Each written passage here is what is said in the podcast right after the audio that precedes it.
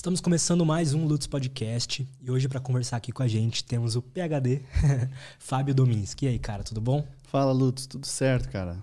Show de bola, obrigado pelo convite e vamos nessa, vamos papear aí sobre exercício, ciência, o que você quiser que vai ser show. Show de bola, cara. Depois que eu te conheci, fui atrás de conhecer seu conteúdo, como é que você aborda os temas de exercício físico, de treino, é, de saúde em geral ali. Eu achei muito interessante, porque até então, eu pelo menos não tinha visto alguém é, falar sobre exercício físico de uma forma científica, um pouco mais profunda, é, abordando realmente o que, que, que rola ali por trás, sabe? Então achei muito legal isso, cara. Legal, pô, obrigado.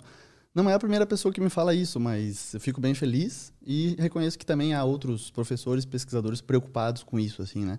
Então surge essa demanda, né, de falar para as pessoas melhorar a área e acho que a ciência é o caminho para isso, assim. Então, é, mas obrigado, pô, show de bola ouvir isso. Show de bola, cara. E aí, você me deu um presente aqui, muito obrigado, que é o seu livro.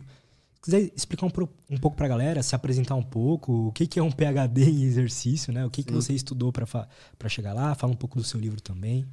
Bom, então, cara, esse livro acho que é um produto final de esforços que eu tenho feito diariamente, na verdade, assim, dos últimos talvez quatro a cinco anos, assim, né? Que é, além de produzir conhecimento, né, de ciência mesmo, é você divulgar o que você né, o que você produz na universidade pública, principalmente, que foi da onde eu fiz graduação, mestrado, doutorado.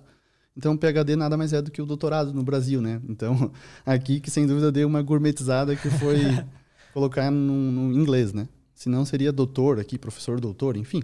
O título é o de menos, cara. Eu realmente não faço questão que as pessoas me chamem assim. Até acho estranho, né? Quando o cara, ô oh, doutor, ou enfim. é tranquilo, é de boa. Mas esse, esse livro veio desses esforços, né? De você traduzir e transmitir o conhecimento, assim, sabe, para a população, de forma que, pô, é, tem resultado interessante, que é muito aplicável, né? Então, porque a ciência nada mais é do que é uma investigação da realidade mesmo, né? E como a gente pode melhorar a realidade. E aí, além de produzir artigos ao longo aí da minha carreira, a gente eu parei uma hora e entrei em crise, assim, né? De cara, e esse conhecimento que eu estou produzindo está fazendo diferença na prática, né? Eu preciso melhorar a vida das pessoas, elas precisam ser mais felizes fazendo exercício, ser mais ativas fisicamente. E aí eu pensei numa obra, assim, né? Depois de até um início de podcast que eu, que eu tive em 2019, né? Um podcast Exercício Físico e Ciência, que é o mesmo nome do livro. E aí resultou nesse livro, assim, né? Que ficou, pô, para mim, eu tenho um orgulho imenso dele, assim, né? Então, dou de presente, ele vende, todo dia o livro vende. E, Nossa, cara, que legal, é. cara. Eu acho muito foda quem escreve um livro. É, então a galera tem é essa, incrível, né? De, cara, escreve, escreve um livro assim e pesa, né? Eu fiz por isso também, sem dúvida. Não Pô, é fácil escrever um livro, né, cara? É. Não é fácil. Cara, escrevi na pandemia, né? Então, o primeiro ano da pandemia, 2020, foi o ano que eu fiquei em casa, dando aula online para as universidades que eu trabalho. E aí, fui ali, todo dia de manhã pegava, sabe? Ia no Word lá, arquivinho aberto e dá, sabe? É uma questão de organização mais, sabe? Do que, ah, claro, estudo, volume de estudo. É uma disciplina, né? é uma precisa. disciplina também. Todo, é hoje... todo escritor fala disso, de que é necessário é. você todos os dias escrever o que vier na sua cabeça, é. sem julgamento. E aí a gente vai provavelmente falar de motivação, né, cara? E Sim. a gente vê o, o, produto final, a gente sonha com ele, pô. Você, a imagem talvez é meio abstrata na cabeça quando o cara está escrevendo, assim, mas você quer o produto final, mas durante foi muito prazeroso, né? Essa motivação de acordar lá e escrever e melhorar o texto e, pens pensando, se motivando com o processo, mas pensando no produto final, né? Então, se a gente fizer uma relação com o exercício, a maioria das pessoas deseja aí um corpo melhor, um objetivo mais em médio e longo prazo. Mas tem que aproveitar o processo, sabe? E esse livro foi escrito assim é, de uma forma muito prazerosa e demorou é, quanto tempo do, do, da primeira palavra no Word até virar o produto mesmo? Cara, eu calculei oito meses, sabe? Oito meses de escrita, assim, de revisão, de vários processos que aconteceram, mas foi mais, na verdade, porque eu, eu carrego aí os temas do podcast, né? Começou em outubro de 2019, muito do material aproveitei, reformulei, atualizei, e aí, né, foi, foi mais tempo, assim, se for ver, deve ter dado uns dois anos, então. Mas de Entendo. escrita pura ali no Word, eu coloco oito meses, desde o, da, o primeiro arquivo que você abre lá, salvar como, coloca uhum. lá até a publicação. Aí, novembro de 2021, Fiz 30 anos e no dia fiz a questão de Que foda, cara. chamar uns Parabéns. amigos e publicar ele, lançar lá num evento em Floripa, né? Então foi. Esse é um caminho que eu, que eu me orgulho bastante, sabe, dele, assim. Cara, eu acho incrível, cara. E justamente esse tema de exercício físico e ciência, e você tava falando sobre motivação, é, e aí me corrija se eu estiver errado, se faz algum sentido isso aqui que eu vou te falar. Mas, é, pelo menos pra mim, entender como, como sei lá, o, o, o metabolismo funciona, qual que é o movimento certo de um exercício, toda a parte, talvez um pouco mais profunda de como, como o funcionamento daquilo mesmo, como você tinha falado, o funcionamento da realidade ali, é, fica mais fácil se manter motivado, né, cara? Cara, você. Eu tenho ouvido muito que conhecimento é poder, né? Então, realmente, você aplicar ele, cara, é, você não perde tempo, você não perde esforço à toa, dinheiro, você né, não gasta à toa. E o exercício é um exemplo disso, que é um comportamento difícil de ter, né? Você ser ativo fisicamente não é fácil. É, eu, eu não posso avaliar pela minha bolha que eu vivo ali de profissionais estudantes de educação física. Né? As pesquisas mostram que esse público é ativo. A gente faz, né? A gente é motivado já, porque, pô, é difícil um profissional de educação física que não goste do que faz, assim, que não tenha orgulho, uma vivência já boas, experiências e escolheu esse trabalho, né? Então ele vai ser ativo. Mas eu reconheço que para a população não é fácil, cara. Mas por que você acha isso? Porque você- eu, eu imagino assim, né, na nossa época de, de caçador-coletor e tal, a gente tava o tempo inteiro correndo pra lá e pra cá, se exercitando. Por que, que virou algo tão difícil mesmo de, de engajar? Cara, essa é uma, uma visão antropológica, evolucionista que é bem interessante, cara. Eu gosto bastante de estudar isso que você acabou de falar, assim. E de fato, a gente era bem ativo, né? Fisicamente, então é atividade física, que é um conceito diferente de exercício. Né? Então, atividade física, na, na pesquisa mesmo, ela é conceituada como qualquer movimento corporal que gasta energia.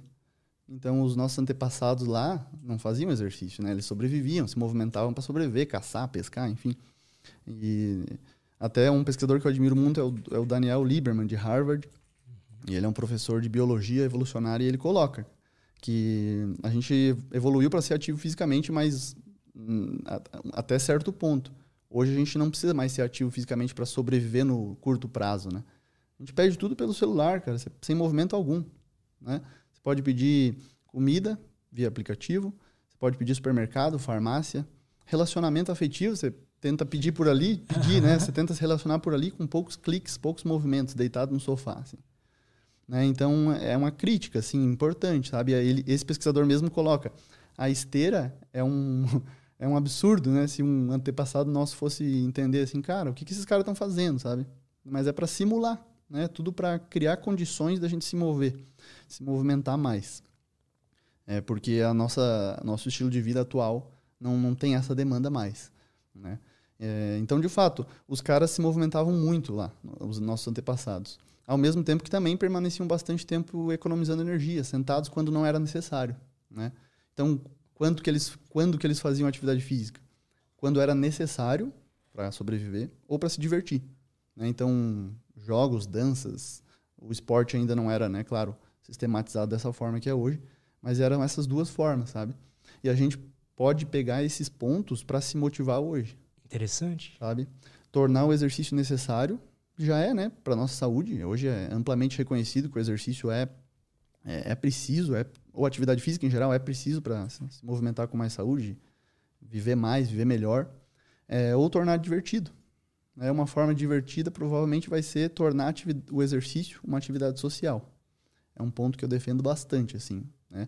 Então, isso, suporte social é fundamental, assim, para quem tem dificuldade de fazer exercício, sabe? Eu tento sempre ter empatia com esse público, sabe? Eu sempre tento pensar em pessoas que têm dificuldade, que não gostam, que não tiveram boas experiências. Então, tentando responder a tua pergunta, provavelmente as pessoas que têm dificuldade não tiveram experiências boas quando crianças, adolescentes, né? E, e a gente sabe que na adolescência, por exemplo, é um período crítico que muitos dos hábitos é, adquiridos ali perduram para a fase adulta, né? E hoje tem uma pesquisa na Lancet, inclusive, em 2018, que mostrou que 81% dos adolescentes no mundo são inativos fisicamente. Ou seja, não praticam a quantidade recomendada pela OMS. Isso você acha que foi aumentando, sei lá, dos últimos 20 anos? Provavelmente, cara. E ainda mais agora na pandemia. né? Tem dados muito atuais aí de, de trabalhos de níveis de atividade física que mostram uma piora significativa, assim, né? Então agora a gente está retornando para os ambientes, para os locais e provavelmente uh, vai, vão ter dificuldades. Né? Cara, o que que essa falta de, de, de se movimentar assim mesmo, de, de, de, ativo, de ser ativo, pode causar na gente? Assim, eu pessoalmente sou consigo me motivar no exercício quando eu penso mais na questão do cérebro, da questão da cognição, como é que um exercício pode me ajudar uhum. ou a falta de exercício pode me atrapalhar. Então, por exemplo, se eu não, não faço um treino ou até uma caminhada de manhã, eu sinto que quando eu vou fazer um podcast aqui já fica muito mais difícil. Uhum. Então, é, o que, que, acontece com alguém que não, não tá ativo fisicamente ou não, é, ou não faz exercício ou Sim. nem mesmo uma caminhada? Cara, inatividade física então, para começar, são termos diferentes, né? Inativos fisicamente e sedentários, por exemplo. Às vezes se confunde, né? Então a pessoa fala, ah, é, ah tal pessoa, o luto está sedentário, estou muito sedentário. E realmente, se você fica muito tempo sentado, você é considerado um indivíduo sedentário, com alto comportamento sedentário, que tem a ver mais com você ficar sentado em posição ali, né? Como a gente está agora, com baixo gasto energético. Outra coisa é um conceito de atividade física ou inatividade física, que tem a ver aí com movimento. Né? Às vezes as pessoas se confundem assim com esses conceitos, né? Então, inatividade física é você não se movimentar o suficiente, assim, não cumprir 150 minutos de atividade física semanal. Tá? Esse é o número X mesmo, tem que gravar, né? Tem que, ó, preciso bater 150 minutos de atividade física por semana. É o mínimo para sua saúde, atividade física moderada, né? É, é, existem várias evidências que mostram que a inatividade física ela é um dos fatores né, perigosos de, de morte para as pessoas, de fato. Né? Então é um o risco de mortalidade é muito grande, muito maior, né, de quem é ativo fisicamente. Então vários quanto estudos. Maior? Ah, eu não, não sei de quantificar assim exatamente quanto maior, assim. É, mas as pesquisas mostram muito esses dois caminhos, né? Risco de mortalidade diminuído para quem é ativo fisicamente, suficientemente ativo, e o aparecimento de doenças é muito mais tarde ou evita o aparecimento né, de doenças cardiovasculares crônicas em geral, não transmissíveis, né? Então, eu acho que o exercício é uma ferramenta incrível, assim, que pode ser utilizada, só que talvez dessa forma não vá motivar a pessoa, né? Como, né? Sendo que então, um exemplo claro é o adolescente. O adolescente, a gente viu que 81% é inativo. Beleza, como é que eu vou convencer essa galera a fazer, a se movimentar? Não é falando, provavelmente, que é, eles vão morrer mais tarde.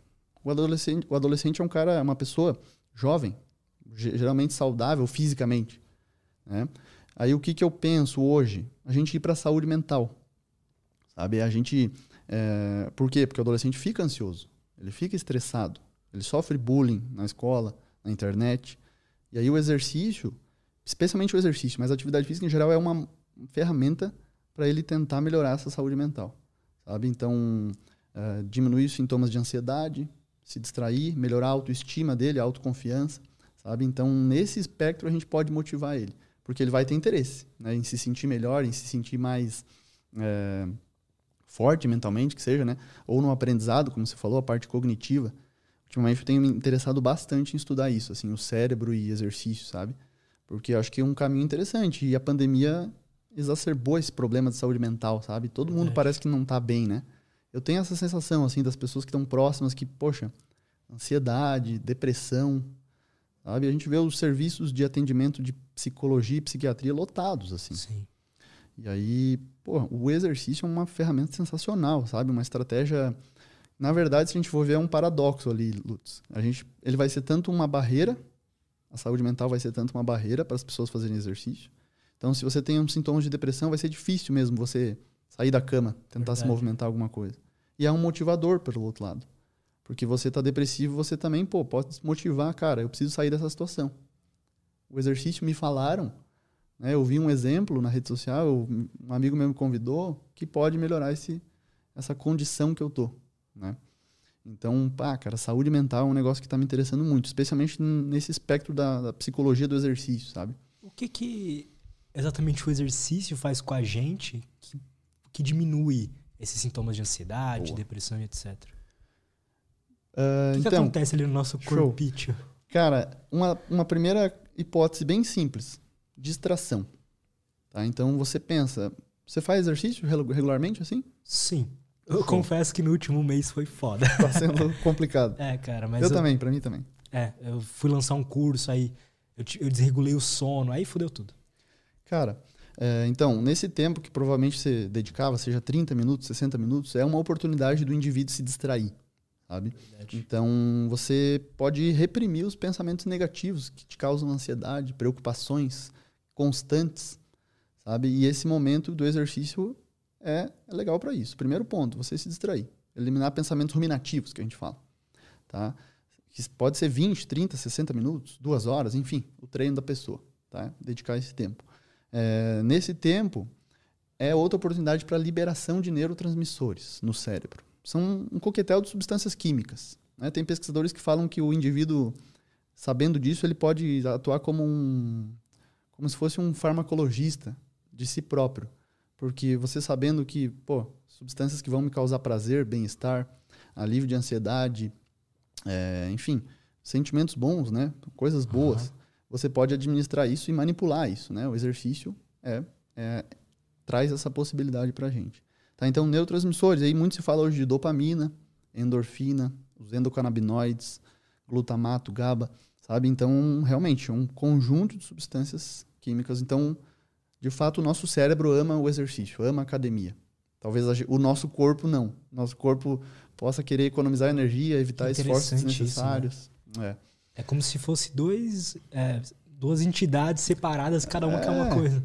Verdade, cara. Dá para entender dessa forma. Assim, Às né? vezes a gente quer. A gente sabe que é bom exercício pra gente, a gente acha importante, mas Boa. parece que às vezes tem uma, uma outra vozinha ali que fica, fica na cama e tal. Cara, eu sinto isso direto, assim. Sabe? Talvez por isso que eu tenho empatia pelas pessoas que.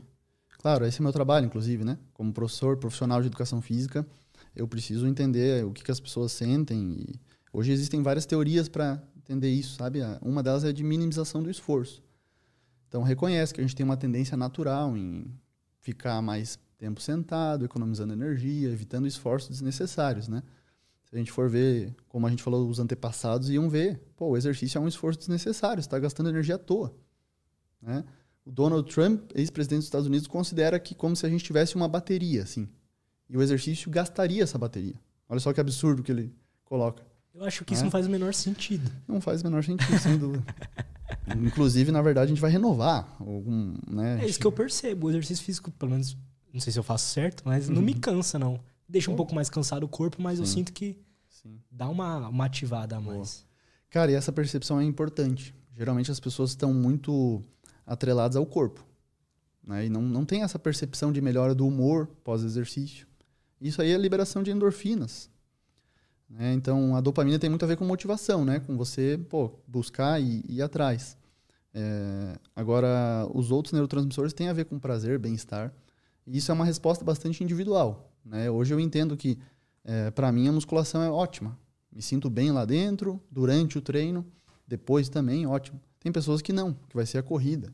Tem pessoas que preferem se alongar num pilates, num yoga, exercício mais de flexibilidade, enfim. Então, como a pessoa se sente durante o exercício, é importante, sabe? Tem que ser levado em consideração, assim. Mais do que como você se sente depois. Né? O, o, nome disso na ciência são as respostas afetivas. Tem a ver com afeto, né? Como você se sente, assim. Então, estudando isso, aprofundando um pouco disso, eu comecei a entender que o comportamento de exercício não é tão simples assim. Não é igual para todo mundo, primeiro, né? Altamente individual. E aí o nosso colega aqui que está trabalhando com a gente aqui, ele está até com a camisa ali. Just do it. Não sei se foi de propósito, mas, cara. não, não. não? Sensacional. Essa frase, o, não é minha essa crítica, é do próprio Daniel Lieberman, professor lá de Harvard. Ele coloca, né, que o just do it, o apenas faça, para você motivar uma pessoa a fazer exercício ou convencer ela, é muito fraco, é muito superficial. Eu né? vi uma frase que você postou lá, você consegue é. repetir ela? E é assim, né? Parafraseando o autor, claro. Uhum. É, você dizer just do it para uma pessoa fazer exercício é tão útil quanto você tentar argumentar para um viciado em drogas para ele apenas dizer não quando uma pessoa oferecer drogas para ele. Tá? É, tem gente que acha forte essa comparação porque vai comparar um hábito com um vício. Né? Talvez a gente compare também com aquela frase de que ficar sentado é o novo fumar, que eu também não concordo. Né? Eu acho que a gente como eu falei, a gente tem esse comportamento sedentário desde sempre, de ficar bastante tempo sentado. Né? A gente consegue amenizar com exercício e tal, mas é comparação de um vício com hábito. O tabagismo faz muito mais mal né, do que a gente ficar sentado. As evidências mostram isso de forma esmagadora. Assim. Um dos capítulos do livro até é sobre isso. E aí o Just Do It é utilizado nas redes sociais, sabe? Apenas vai lá e faz, cara. Tipo, Lutz, não pensa, velho, só faz. O que, que você acha sobre isso? Porque para mim nunca funcionou. Não funciona, né, cara? Ou até, sei lá, funcionaria no curtíssimo prazo. Se eu falar assim, ó, Lutz. Forçar? É, cara, vai ali e faz agora sem agachamentos. Sabe? Vai lá, cara, faz. Só faz. O professor talvez te mande assim, o personal, cara, você pode fazer assim. No dia, talvez, na semana. Mas, para você man se manter motivado a médio e longo prazo, vai ser complicado, sabe, cara? Se você não tiver motivações que sejam de mais alta qualidade, assim. Então, não, não vejo tão simples assim o comportamento de, de especialmente em relação ao exercício, né? Pra gente utilizar frases assim, né? Então, não pensa, só vai. É, just do it. E tem várias outras que a gente pode falar que, que cabem críticas interessantes, assim, sabe? Desse ponto de vista. Total. Quais são essas motivações mais é, com uma qualidade melhor, assim, que dá pra gente usar? Boa. Cara, basicamente, a gente tem uma teoria, uma abordagem comportamental ali criada por dois psicólogos na década de 80, lá em Rochester, né, nos Estados Unidos, que foram que é a teoria da autodeterminação. Né? Então, Richard Ryan e Edward S. são os psicólogos, professores, que criaram essa teoria aí que ela, ela coloca a motivação é, como se fosse num contínuo, assim. Né? Então, que vai desde uma coisa mais externa até uma coisa mais interna sua. E aí, a, mais, a de mais alta qualidade, ou seja, que está associada a um comportamento mais em médio, longo prazo, é a motivação intrínseca, interna sua. Em que, basicamente resumindo, você vai, durante o exercício, estar satisfeito pelo própria, pela própria atividade, de estar tá ali. Sabe? Então você vai estar tá treinando e você tá, vai estar tá, feliz, bem-estar psicológico, muitas vezes tendo prazer, sabe? Motivado ali pela própria atividade. Geralmente a gente não vai ser motivado só pelo momento ali, a gente sempre quer coisas fora dela. E aí tem essas motivações extrínsecas, que geralmente fazem, que, que são as motivações que fazem a gente iniciar um comportamento, uma coisa nova. Então a pessoa entra numa dieta, né, provavelmente porque ela quer melhorar o corpo, melhorar a sua saúde. São coisas fora. O exercício também. Né? Então a pessoa entra lá na academia. Atendi muitas pessoas assim né, na, minha, na minha carreira de como estagiário, depois personal, trabalhei, enfim. Hoje, inclusive, né, coordeno a academia da universidade, mas atendo pessoas. E aí elas têm as motivações diferentes, extrínsecas, externas à própria atividade, né? Eu quero ficar grande, né? Eu quero hipertrofia. Tem muita gente, né, que quer uhum. aumentar a massa muscular, legal. É, essa é uma motivação que faz a pessoa começar. Só que será que vai ser a que vai fazer ela continuar lá com a gente treinando todo dia, né? Porque hipertrofia é um processo bem complexo, não é tão simples assim, né? É, só treinar. Envolve sono, descanso, recuperação, alimentação, os aspectos psicológicos também. Uma porrada de coisa. É bem complexo mesmo os mecanismos de hipertrofia, de, de aumento de massa muscular. E ao longo desse processo, a pessoa pode se frustrar, né? Se ela tiver baseada só na busca daquela, daquele resultado estético, que é o que muito acontece. Né? A pessoa não desenvolve gosto pela musculação, ela não aprende movimentos novos, não tem interesse nisso. Ela quer o resultado só, estético, né? Então ela olha no espelho, pô, dentro de quatro semanas, um mês, não teve alteração ainda, sabe? Uhum. Morfológica que a gente fala lá. Olha no espelho, um carinha lá, ele olha, ah, mudou nada e tá difícil esse primeiro mês, foi ruim. Eu senti dor muscular tardia, fiquei dolorido, sabe? Então, pode ser complicado, sabe? Essa motivação. Aí, nesse processo, a gente busca né, que a pessoa se interesse pela atividade, que ela tenha prazer, que ela aprenda coisas novas, que ela seja desafiada, sabe? Eu acho muito interessante isso, e aí você tinha comentado sobre a questão é, social também do ambiente, e eu fiquei, me deu um insight, né?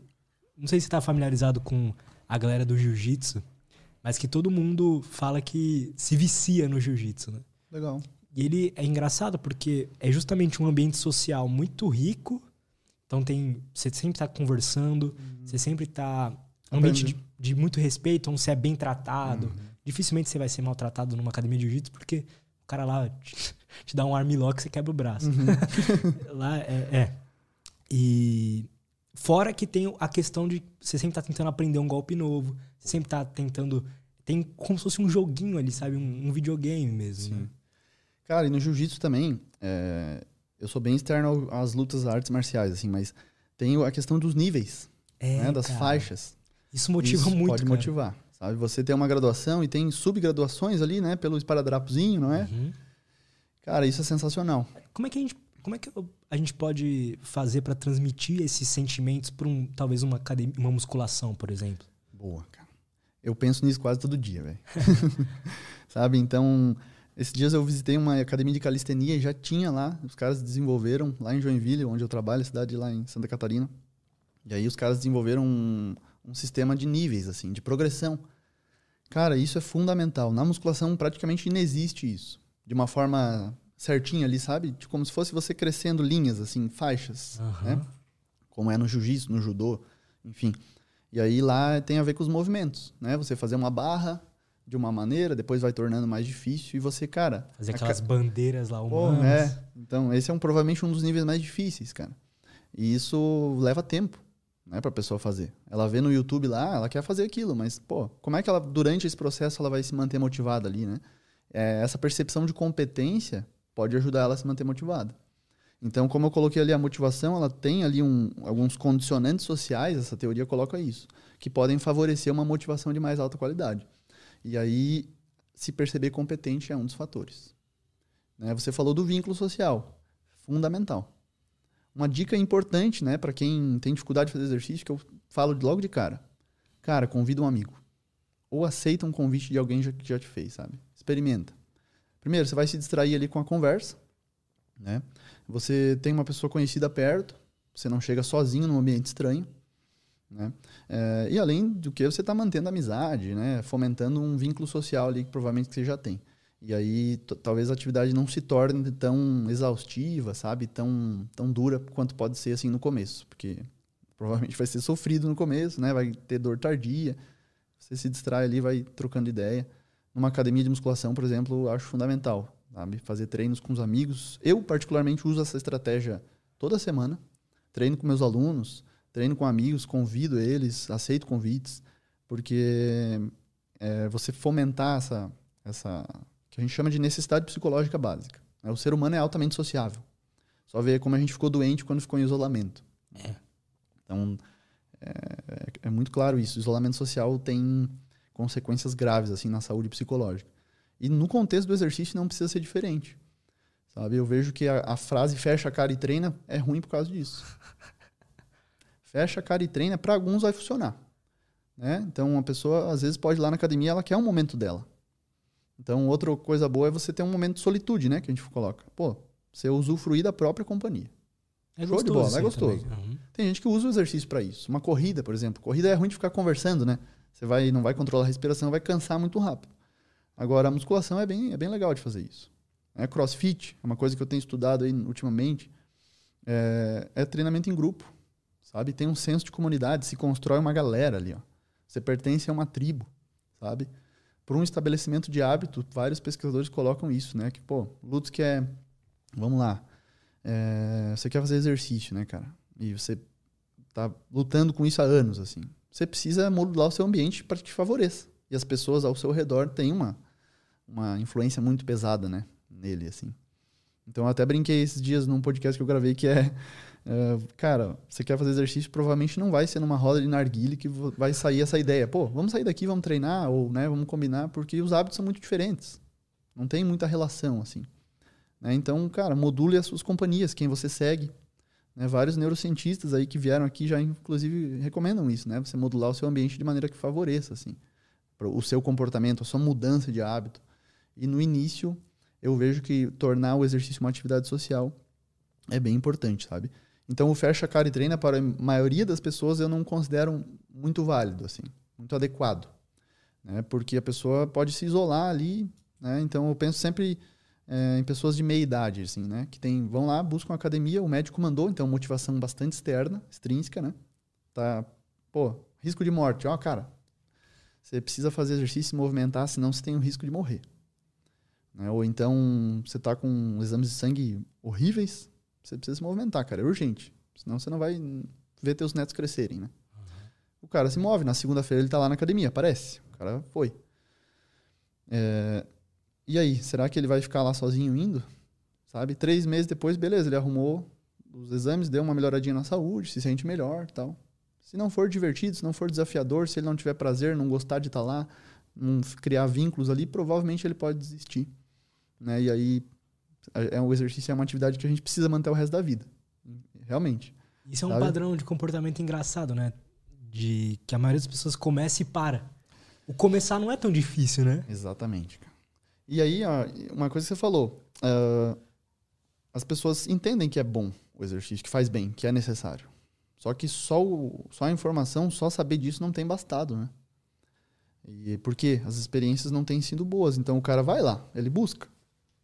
É, mas por que, que ele não está ficando assim? Os desistentes, né, que a gente fala. Tem os aderentes que começa e continua e os desistentes. Sabe? Tem até uma pesquisa, cara, que foi realizada lá na Coreia.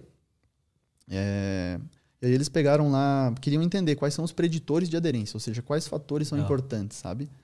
É, e aí a gente pode achar que é a intenção de exercício. Pô, a pessoa queria muito se exercitar. Mas na verdade, não. Essa não foi a principal. A principal foi vínculo. Três meses depois, que é o período mais crítico, né, nas academias é bem claro isso. Primeiro mês a galera desiste. Segundo, terceiro ali, mais de 50% já foi. Desistiu. É, tem muitos números que comprovam isso. Diferentes pesquisas no Brasil, no mundo. E aí, três meses depois, ficaram lá alguns coreanos é, ativos e eles apontaram que relacion as relações sociais e o senso de pertencimento a um grupo, grupinho da academia, colegas, pessoas que, praticantes lá, foi o fator mais importante. Interessante sabe? isso, cara. Meio ano depois, né, seis meses após o início, é, o vínculo ficou ali. E aí a autonomia também entrou e a competência, que são as necessidades psicológicas básicas aí dessa, que é uma subteoria dessa que eu falei, da, da TAD, que é a teoria da autodeterminação. Então a gente, de algum modo, o ambiente e as pessoas que estão envolvidas ali é, suportarem essa, essas necessidades que a gente tem, favorece muito uma motivação mais interna mesmo, sabe? E aí é a chance é muito maior de a gente ficar ali fazendo, sabe? A gente vai ter prazer, vai ter socialização, vai ter desafio, né? É, tem senso de escolha, que é importante. Né? Então você, provavelmente profissional ou estudante de educação física, tente dar opções né, para as pessoas se exercitarem. Sabe? A autonomia é isso, você dá um, uma volição, que é você ter uma opção de escolha. Tá, Lutz, cara, você vai fazer aqui alguns exercícios para peito, né? Clássico. Chega lá na academia, Dia Mundial do Peito, segunda-feira. Pou, há pouca diferença, a ciência comprova isso, entre máquinas e pesos livres. Por que, que eu vou então falar, cara, você vai fazer supino barra? Poxa, por que não se você gosta se sente melhor com halteres? Ou numa outra máquina? Né? A ordem também não importa. Para hipertrofia, por exemplo, né? Se a gente trabalhar força é diferente, mas hipertrofia que é, uma, é um desfecho que muita gente quer, né? Mesmo se você pensar uma pessoa que quer emagrecer, a pessoa quer aumentar a massa muscular, vai, vai favorecer esse processo de, né, de recomposição corporal ali, né, de aumentar a massa, aumentar a massa muscular, reduzir gordura. O, a é até de certa forma necessário aumentar, necessário. né? Me Com certeza, errado. com certeza. É saudável, não é só estética. Hipertrofia é saúde, sem dúvida. Tá? Em várias populações, em vários contextos, o treinamento de força é, é amplamente recomendado, assim. E não só a musculação. Né? Ele pode estar em a, no yoga, no pilates, tem exercício de força né? nessas modalidades. No crossfit, mais ainda, né? no treinamento funcional, enfim, muitas modalidades têm essa, esse caráter de força, que é importantíssimo. O OMS recomenda duas vezes por semana você fazer isso. Né? Além dos 150 minutos que eu te falei, tem essas duas sessões para ficar tipo show, assim. Né? Então seria quase que a combinação perfeita. Você fazer atividade aeróbia né? e fazer sessões de fortalecimento aí de musculação. Mas voltando, essas, essas condições sociais e ambientais são importantes, sabe? Então o ambiente que você frequenta tem que ser levado em consideração. É uma academia sabe? até às vezes mais bacana, mais legal. É. Você gosta de academia? Cara, eu gosto. Gosto, mas eu o que me o bichinho que me picou de exercício foi luta. Foi o jiu-jitsu mesmo. E aí, se puxar da infância, eu percebi o porquê. Gostava de, já de luta na infância, já tinha feito algumas. Aí eu fiquei um tempão sem me exercitar. Né? Eu acho que é até da minha geração, igual você tinha falado. Uhum. É, eu cresci nesse meio aí da internet e tal. É, você é bem mais novo, né? Você falou que tem 22, Tenho 22, cara. cara. Então eu cresci justamente onde essas pesquisas aí foram feitas. e aí Você tá não... ali nos 81% ali. É, exato. E aí eu não me exercitava e tal.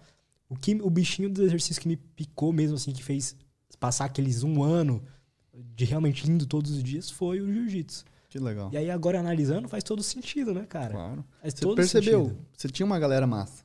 E de fora, perdão, de fora, você não vê isso. Você parece que o lutador, o atleta de jiu-jitsu vai ser tipo um cara, caramba, velho. Todo mundo acha. Eu tenho medo desse cara. Todo mundo acha. Você chega É. lá, um bando de nerd É. que gosta de entender golpe. e- Que massa. cara. La- Alavancas diferentes e como Exato, posicionar cara. isso. Exato. Cara, isso é técnica. Você desenvolver uma técnica gera aprendizado, cara. Pro cérebro, isso é pura motivação. Cara, eu acho isso. Eu tô, tô lendo um livro agora que chama Maestria, do Robert Greene. E aí eu comecei a identificar muito de. Os meus principais motivadores, eu ac- acredito que seja um padrão de, do ser humano, tem a ver com melhorar uma habilidade. Sem dúvida. Então, ficar lá na guitarra tocando por horas um exercício específico. Então, a- lá no jiu-jitsu ficar tentando aprender golpes. Total, cara. E, e total. falta um pouco disso, um- como pode dizer, uma, uma forma, mais um, um modelo disso para musculação, por Falta. exemplo. Falta. Falta. É urgente, cara. Estratégias motivacionais pra mim também, assim. O aluno chega na academia, você tem já em mente, eu pelo menos consigo visualizar o que, que ele vai fazer, esse cara. Ele me fala lá, a gente faz uma anamnese, que é uma avaliação inicial. Ele fala o que ele quer, as limitações dele, o tempo que ele tem, tudo. Informações básicas. E aí eu tenho, a partir do, da ciência, nos norteia de várias formas. Como que você vai treino, fazer um treino de iniciante, assim. E às vezes as pessoas acham que é fácil fazer um treino, assim, que é rápido. Né? Então, quando logo que eu me formei, os meus amigos me vinham assim pra mim, às vezes, cara, faz um treino aí pra mim. Cara, eu ficava puto, velho. Tipo, cara, esse é meu trabalho. Você tem que me pagar, né, pra isso, né? E era como se fosse um favor, assim. E, às vezes era um engenheiro, o cara, pô, me faz um projeto aí então, sei lá. pô, nada a ver, né? Mas aí, é, a gente tem lá, pô, quantas séries o cara vai fazer, que exercícios ele vai fazer, sabe? Ex- Excelentes trabalhos científicos nos norteiam em relação a isso, tem uma base. Mas e aí, além disso, o que, que eu vou considerar para manter o cara ali? Sabendo que é muito difícil que ele continue. A estatística nos comprova isso. Esse cara tem uma chance de desistir. E se você analisar as motivações dele, pode ser que seja pô, mais externo. Esse cara nunca fez, ele está vindo aqui muito por estética, né? Ele, poxa, tá com saúde meio debilitada, apresenta um quadro de obesidade, enfim. Você consegue, pô, entender que talvez seja complicado manter ele ali. Né? Essa, essa- essa abordagem mais comportamental, assim. E aí, o que, que você vai fazer para manter ele ali? Sabe? Você tem que considerar essa teoria da motivação. Tinha Sabe? que gamificar isso de alguma Também, forma, cara. cara. Aí Pô. fica a ideia, cria um aplicativo, sei lá. Cara, tem que ser, velho. Hoje eu vejo na internet, às vezes, é, máquinas de musculação já gamificadas, que você joga como se fosse um jogo fazendo exercício ali. Você acompanha. Então, uma variável importante para a prescrição é a cadência. Né? O indivíduo, talvez o iniciante não considere ainda, mas é o tempo que você faz a repetição, segundos. Né? Você pode é manipular. cara. É legal, é legal também variar. Não tem muita diferença, né? Então, uma- um, um estudo científico aí do maior pesquisador do mundo, que é um norte-americano chamado Brad Schoenfeld, ele viu que de zero, de meio segundo até oito segundos, uma repetição ali, é, não tem diferença na hipertrofia. Né? Cara, mas é, é legal a gente, pô, inserir isso para um aluno que já está mais interessado, intermediário, avançado, sabe? Pô, Lutz, cara, então tenta segurar aí quatro segundos nessa fase aí do movimento, sabe? Você, pode se sentir desafiado. Descer mais sabe? devagar. Descer esse mais tipo de devagar, coisa. exatamente, cara. Tá? Então, também gera um interesse, sabe?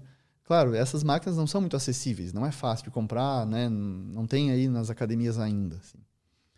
Então, mas cara, desafio que você falou é fundamental, as pessoas se sentirem desafiadas, isso gera motivação. Porque ela batendo o desafio ali, conseguindo, cumprindo a meta, o desafio, ela pode se sentir competente. Né? Quem que não quer se sentir competente, cara? Você falou em tocar ali, você tem instrumentos show ali, show, coisa mais linda isso aí. e eu sempre via quando criança, um grande amigo meu, Paulo, dentista, e ele tocava muito violão, enfim. Olhava aquilo, cara, eu preciso aprender isso, quero aprender isso. E aí, ano passado, eu acho que eu tentei aprender. Mas, cara, é muito foda. Violão, instrumento musical, pra mim, eu, não tive essas experiências, né? Quando criança, enfim. E foi frustrante, na verdade. E eu desisti. Desisti da aula, tentei e tal, tentava sozinho, enfim. Mas eu não me percebi competente, sabe? Então, provavelmente essa frustração, dessa necessidade, é, acabou com o meu comportamento ali de aprender algo novo, sabe? E a gente sabe que um dos maiores. Ma- Uma das coisas que mais matam a, a dopamina é a frustração, né? Frustração. Uma, uma, uma coisa que frustra as pessoas na academia. Às vezes o profissional dá feedbacks negativos. Ele vai se sentir, cara, o que, que eu tô fazendo aqui? Eu não consigo fazer isso. Né? Tem gente que faz isso, cara. Pô, tem gente que, infelizmente, cara. E, enfim, é para orientar, né? Então, é para encorajar a pessoa, é sem dúvida, é para estar tá ali supervisionando, assim. Mas a frustração de competência, cara, é grave, assim. Então, é como se eu fosse lutar jiu-jitsu e um cara me destruísse na primeira vez que eu fiz o esporte ali. Sabe? Você provavelmente não vai querer experienciar aquilo de novo, né? Sim. Teoria, a gente tem a ver com também se sentir bem e competente, mas com prazer na atividade. Né? Teoria hedônica coloca isso, que a gente, seres humanos, tem essa tendência em repetir comportamentos que lhe dão prazer. Por outro lado, evitar os que não dão prazer, né? Isso é... Em vários comportamentos a gente vê isso, né? Em relação à alimentação, relacionamentos, o movimento humano, atividade física. O que você pode dar de, de dica pra gente, assim, pra gente tentar... É, na musculação, que é uma coisa que acho que a maior parte das pessoas está tentando fazer aí, é, como é que a gente pode faz, transformar isso num, num sistema mesmo de que a gente de que a gente vê evolução, que a gente pode se desafiar, sabe? Boa. De se tentar entender, tô, beleza, estou evoluindo. Sim. Lutz, eu vejo primeiro que é, é preciso as pessoas é, talvez se conscientizarem mais um pouco e entenderem que não é um comportamento fácil, simples, tá? E eu tento hoje, além de falar para as pessoas isso, falar para os profissionais, estudantes, meus alunos, a pessoa se movimentar, fazer atividade física regular, especialmente exercício, não é simples. E a pessoa não precisa se sentir culpada caso não faça. Então, reconhecer que muitas vezes vai ser difícil mesmo. Né? E por quê? Porque às vezes a gente gera tanta pressão na pessoa que aí ela se frustra, ela se nega a fazer. Né? Então, ela vira o quadro totalmente inverso. assim. Tá? Então, às vezes é, pô, levar numa, numa mais tranquilo, assim, eu acho, sabe? Porque o exercício é uma atividade voluntária. Você faz se quer, cara. Se não quiser, você não faz. Você pode passar o resto da vida sem fazer. Não quer dizer que vai ser uma boa vida. Pode ser que não. Provavelmente não, né? Pode ser muito melhor. Eu defendo esse ponto, é claro, é meu trabalho. Pode ser muito melhor, muito mais feliz, prazeroso, enfim, com socialização, com desafios. Pode ser sensacional, com certeza. Mas se você, basicamente, se você não quiser, você não vai fazer. Outro ponto que é importante é você entender que a motivação é um processo. Né? Então, hoje tem nas redes sociais, muito se fala sobre motivação, mas pouco se investiga, se estuda de fato né, a partir de teorias consolidadas na literatura, na ciência. Tá? Então, entender que ela é um processo. Você pode melhorar ela. Você pode, no começo, ser duro, vai ser difícil realmente continuar fazendo. Né? Mas é um processo. Você pode internalizar essa motivação, tornar ela mais de dentro, em vez de tão fora, como eu comentei ali das diferentes motivações. Tá? Então, muitas vezes as pessoas pensam que, ah, não, é só disciplina. Eu vi uma frase esses dias que era 1% motivação, 99% disciplina. Mas eu penso, cara, que vida chata que vai ser desse cidadão, cara. Porque a gente precisa de motivação para tudo. Né? Então, pô, a motivação é essencial, independente da regulação que ela tá ali, se é mais externa ou interna a gente precisa disso para se mover. Né? Se for ver, é motivos para ação. Você precisa disso, senão você e não vai tira, fazer. Se tira é. a dopamina do ratinho ali, ele não anda. Não vai, não vai, vai nem fazer xixi e morre. Boa, exatamente. Ele precisa ter uma motivação, e a gente também. Tá? Então é encontrar suas motivações. De acordo com suas motivações, hoje tem na literatura até sugestões de modalidades para isso. Né? Então você tem ali motivações que são mais externas relacionadas ao corpo, por exemplo, corpo e mente sugere, por exemplo, a própria musculação, academia, mais yoga, pilates. É, modalidades ali mais intrínsecas seria, por exemplo, as artes marciais, que você tem aprendizado, você tem desafios, que você curte o momento ali. Não que você não possa sentir nos outros. É claro que você pode sentir prazer, bem-estar, desafio, afiliação nesses outros. Sim. E aí os, os extrínsecos relacionados à socialização. E aí a, a porrada de esportes que a gente tem, né? Eu geralmente não falo muito de esporte, eu falo mais de exercício, assim. Mas foi no esporte que eu comecei, né? Sempre, nunca fui atleta, mas é, agradeço sempre meu pai e minha mãe por eles me incentivarem nisso, porque minha carreira começou aí. E o esporte tem a socialização, principalmente os coletivos, né? Naturalmente, Não. assim. Então, quantos, que esporte você gosta, assim? Cara... Tipo coletivo. De jogar. Boa assim. pergunta, nenhum. nenhum? coletivo, cara, boa pergunta. Eu comecei a gostar de futebol faz pouco tempo. Futebol. Faz pouco tempo. De jogar, mas... assim, ou de assistir? De jogar também, jogar. de tudo. Uhum. Quando você tá jogando, cara, você não pensa em outra coisa, né? Não. Você tá focado ali no jogo, você tá se divertindo, você tá, cara, querendo ganhar, sabe? Querendo competir. Essa é uma motivação de mais alta qualidade. Você tá ali, imerso ali, totalmente presente ali. Nada mais importa, sabe? Verdade, cara. Isso é um estado psicológico que a gente chama de flow, inclusive. Né? O flow é um é fluxo, traduzindo, e você entra num estado de total concentração, absorção total na atividade, sabe? Tem atividades que favorecem mais, outras menos. Né? Mas esse foco total é, é, a mais alta qualidade de motivação, cara, sabe? Você tá ali, tá totalmente prazeroso, se sentindo desafiado, sabe? Como se eu pedisse para você fazer um exercício aqui agora e você, tum, nada mais importa, sabe? Você tá ali focado. É, então, cara, isso pode ser desenvolvido, sabe? Isso pode ser é um ponto a ser alcançado, Como? sem dúvida. Eu acho que tem muito a ver com aprendizado, sabe? Com você aprender e se dedicar a, evolu a evoluir naquela, naquela, aquele esporte, naquela habilidade, sabe? CrossFit, né? Se a gente for falar de CrossFit, inclusive tem um vídeo circulando aí de um acidente numa academia de CrossFit, né? Bem grave, inclusive. O que aconteceu? Caiu a barra, o cara foi fazer um levantamento olímpico, né? Clean and Jerk é o nome. E ele teve um erro técnico, acredito, assim, e caiu a barra na cabeça, assim. É uma coisa, um acidente feio, assim, né? Enfim, a gente não pode julgar muito o que aconteceu ali, né? Mas é, no CrossFit, o lado muito bom é esse desenvolvimento, esse aprendizado de diferentes movimentos, exercícios, atividades. E as pessoas se motivam, têm orgulho, se sentem competentes. Você, não, não, você provavelmente tem alguém na sua rede social que é crossfiteiro, que tem orgulho sim, sim. disso, posta todo dia quase. Sim. Sabe? E às vezes a gente acha, pô, que chato, o cara só posta isso, né? Mas, cara, ele tá envolvido totalmente naquilo. Sabe? Então ele vai batendo recordes pessoais. Cara, eu tô pegando tanto peso no agachamento, no back squat lá que eles chamam. No, na outra semana, no outro mês, ele vai batendo isso e vai se sentindo motivado, sabe? Então é uma percepção de competência, aprendizado de novas habilidades, novos movimentos, porque lá é muito variado? Então, o conceito lá do criador ele é uma, uma atividade altamente variada. Então, vai ter remo, vai ter movimentos olímpicos, ginásticos, corrida, natação, um monte de coisa. Nos jogos, né? Nos, nas competições pode ter meio que de tudo, assim, quase. E aí a pessoa se sente motivada para aprender essa ampla, esse amplo espectro de, de movimentos, atividades, sabe? Além de tudo, tá se divertindo. Uma galera, sabe? Eu vejo que a gente pode aprender muito com a modalidade do CrossFit, que hoje, na verdade, a gente chama de Functional Fitness. Na verdade, eu, eu e o professor Ramires Tibana, que é um considerado o maior pesquisador no Brasil da modalidade CrossFit, um dos maiores coaches que tem aí, é, treinador mesmo, né? A gente, junto com o professor Alexandre, que foi meu orientador, a gente escreveu um texto tentando colocar esse novo termo, que é mais adequado à nossa visão. CrossFit é uma marca. Né? A gente não pode, hum. talvez, ficar atrelada a uma marca, porque corre os riscos né, de uma empresa, né, tem os seus interesses, tem as suas particularidades e que às vezes pode interferir na, na, na, prática. Então a gente coloca esse termo functional fitness, né, que tem a ver com aptidão física, tem a ver com treinamento funcional, enfim. E aí a gente colocou esse novo nome, a gente não sabe se vai realmente pegar, porque a marca é muito forte. Uhum. Né? Mas eu vejo que a gente pode aprender muito com o CrossFit, sabe? Acabar com preconceito. Cara, Primeira tem, coisa é isso. Tem sabe? tudo que você falou, né? Tem. Você analisa tem tudo que você falou. Tem social, tem habilidades. Tem autonomia. Os praticantes não são obrigados a ter uma fichinha de treino ali e fazer do, do, do, jeito que é.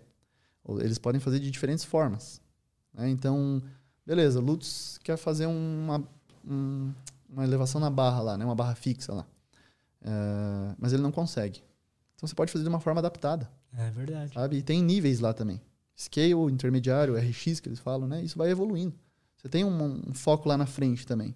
Então, além de estar se divertindo nas sessões, cada sessão é divertida, é desafiadora, tem vínculo entre as pessoas, e você também está visualizando lá na frente um nível mais alto, melhor condicionamento, mais força, sabe? Então, eu Sim. acho que, cara, é uma receita de sucesso realmente. Isso é interessante, porque você tinha comentado sobre o flow, e me corrija se eu estiver errado, mas é, é quando a, o seu nível de experiência, o quanto você tem de conhecimento, se encontra com a dificuldade, com, com, o nível de dificuldade. Então, às vezes, se é uma coisa muito difícil e aí você tá ali num nível que não alcança, você já não vai atingir o flow e, e vice-versa. É uma coisa muito fácil. Sim, exatamente. Também. Tem uma demanda, né? Vai ter uma demanda. Cara, preciso aprender a fazer uma flexão de ponta-cabeça, né? Os caras fazem, assim, o handstand push-up, acho que é o nome do exercício. Sempre quis saber fazer é. isso, cara. É legal, né? É um movimento ginástico. É, é, muito foda, cara. Cara, e aí, pô, não é de cara que você vai conseguir fazer.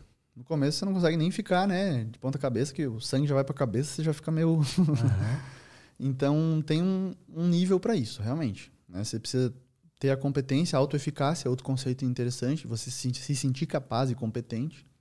E uma das, das fontes dessa autoeficácia, Lutz, é você ver uma pessoa fazendo. Pô, você vê um cara fazendo, um gurizão parecido com você, você pensa, cara, pode ser que eu seja capaz disso também. Né? Persuasão verbal é outra. Então, o professor é fundamental também por conta disso, encorajar, cuidar, claro, mas supervisionar, claro. Mas de alguma maneira ele te apoiar, te incentivar. Né? Pessoas próximas da sua família, seus amigos também faz diferença nisso, na sua crença de autoeficácia, que é uma outra teoria de um, um professor também, né, de autoeficácia, é fundamental dentro da psicologia. Mas é, tem essa, essa demanda de nem muito difícil, nem muito fácil, para você entrar num estado psicológico de flow, assim, né? Então, esse é um ponto bem interessante, sabe, cara? E realmente, pouca gente fala disso. Pois é, eu sabe? acho que é, é, o que você tinha falado, é um, provavelmente o mais uma, a motivação mais forte que tem, né? Pô, cara. E você achar a sua modalidade é fundamental. Como você falou, a maioria das pessoas pode buscar musculação, porque é muito fácil, né? A recomendação geral é, cara, vai pra academia. Quer emagrecer, vai pra uma academia. É, o senso comum fala isso pra gente, né? Pô, vai buscar um exercício, cara, vai correr, vai, ou vai pra academia. É. Você vai ou caminhar, correr ou vai para academia. E, mas muita gente não vai se identificar com o exercício de musculação. E aí está longe dessa, desse prazer, desse bem-estar ali, de estar tá ali dentro da academia. É, satisfeito pela, pelo próprio exercício. Longe, assim. Então a primeira coisa é você, né, como eu estava falando, reconhecer as motivações, casar com uma modalidade que tenha a ver com isso, que possa te atender. Você acha legal Sabe? a pessoa experimentando coisas diferentes? Fazer uma aula teste de natação? Certeza. De... Total, cara. Uma dica inicial é essa: você experimentar diferentes modalidades. Sabe? Use aulas experimentais, cara. Sabe? Abuse disso, assim. Veja academias, cara. É, último ano eu tive dificuldade de fazer exercício, né? Você foca muito no trabalho, provavelmente desequilibra um pouquinho outros lados, assim. Fui uhum. visitar diferentes academias, cara. Fiz um mês em cada, assim, um ano inteiro. Um mês em cada. Foi legal isso, Foi irado, cara. Ainda mais pro meu trabalho, né? Melhorou. Consegui visualizar as pessoas, os ambientes. Pô, tem uma análise pouco mais completa hoje, assim. Na abordagem comportamental é legal você dar uma olhada assim. E para a experiência minha com o exercício foi muito bom. Sabe? Muito bom, assim, muito válido. Hoje eu dou valor, por exemplo, para um espaço simples de exercício que tenha meus amigos, por exemplo, né? Então não precisa ter muito equipamento não. Então tem academias sensacionais, equipamentos, tecnologia incrível. Pega os músculos talvez que você nem imagine, você consegue sentir lá, enfim. É, mas sozinho muitas vezes vai ser complicado, né? Então eu pude visualizar bem, bem diferente, assim, foi muito massa, cara, muito massa. Que legal, cara. Hoje até estou mais fixo numa e treino na, que eu trabalho com os meus alunos, mas esse vínculo é importante. Né? Eu dou valor também é, para ambientes amigáveis, familiares, é, que te tragam assim conforto, sabe? Que te tragam, você goste de estar ali, seja tranquilo pelo menos, que não seja que nem geralmente a gente fala perturbador, né? Algo que, que você queira sair logo dali.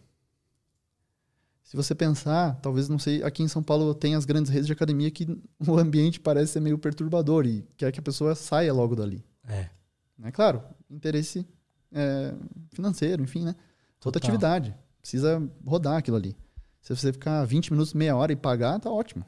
Vai embora, cara, sabe? Você já. Ou nem Ou ir, nem melhor vai, ainda. Nem ir, melhor ainda, realmente. Né? Mas a experiência precisa ser boa para a pessoa querer continuar ali. Né? Claro, as, as grandes redes têm esse, esse interesse diferente, né? Só trabalha com plano. Né? Então você fica pagando, é, é barato, né? Você, dependendo da pessoa, ela não sente muito no cartão ali, vai pagando, Sim. sabe, cara? Vai pagando. É, mas e aí? E a experiência do exercício? Tá rolando? Tá? Como é que tá, sabe? Mas na cabeça da pessoa, ela tá pagando. Ah, tô cuidando da minha saúde, tô pagando a academia. Vou uma vezinha ou outra ali. Né? Mas não acho que seja o suficiente, sabe? Então, explorar melhores experiências de exercício durante, como eu falei, respostas afetivas, como você se sente durante o exercício, fala mais pra gente, é mais importante para você se manter do que quando você se sente depois. Perfeito. Tá? Cara, pode falar. Porque assim, uh, se você for ver o exercício, geralmente as pessoas não se arrependem de fazer. Né? Você, a grande parte das pessoas faz e depois se sente bem. Você fica tranquilo, fica leve, tem prazer, bem-estar. Você, pô, cumpri, fiz. Mesmo que tenha sido horrível a, a sessão de exercício, exaustivo, extenuante, depois você tem essa, graças né, ao cérebro, claro, liberação de neurotransmissores. Outros comportamentos não. Né? Então, a dieta, por exemplo, você tem prazer imediato ao pedir um lanche né, num aplicativo, mas depois você se sente mal. Às vezes se sente mal fisiologicamente, porque comeu algo fora da dieta. Hoje, por exemplo, salgadinho eu não consigo comer mais. Eu, esse, esse salgadinho frito, cara, não consigo mais. Fico mal, eu passo mal. E o psicológico também, de me sentir mal, caramba. Né? Prazer imediato, mal-estar posterior. O exercício não acontece isso, geralmente. Né? Então as pessoas têm esse, esse, esse, essa resposta afetiva positiva, que a gente chama de efeito rebote, assim, né? Que é um rebote. Você fez o exercício, tem como é, prazer, bem-estar, principalmente depois. Mas as pessoas têm que considerar durante a sessão, sabe? É, ser prazerosa durante o exercício é bem importante. É, é importante ter diferentes. É, por exemplo, não repetir sempre os mesmos exercícios. Ter novidades é importante. Cara, você falou uma coisa essencial: novidade. Embora seja difícil sempre ter algo novo no, no treino e tal, é possível você fazer variações de exercício ou a inclusão de novos exercícios. E o CrossFit tem muita variação, como eu falei, tem muita coisa nova sempre, e para motivar as pessoas. Essa, inclusive, na ciência, tem sido apontada como uma nova necessidade psicológica básica, de novidade. Então, as pessoas experimentarem algo que saia da rotina. Sabe? E isso gera interesse, gera prazer. A pessoa quer aprender, quer, quer coisa nova mesmo. Sabe? O exercício é uma oportunidade disso também. Tá? Então, na musculação, tem uma pesquisa bem legal, cara, que comparou pessoas que faziam o mesmo treino, pessoas que variavam é, todo o treino. Durante algumas semanas fizeram isso. Um grupo fixo, outro grupo jogava no aplicativo lá, fazia um sorteiozão, as pessoas treinavam. Os resultados foram de que uh, na parte física mesmo, né, aumento de força, hipertrofia, não teve diferença entre os grupos. Ambos melhoraram assim. O que, que teve diferença? Quem variou o exercício se manteve mais motivado teve mais motivação intrínseca, que é a mais alta qualidade, que tem mais chance de manter a pessoa ali. Né? Então, ah, variar, variar todo o treino, talvez não.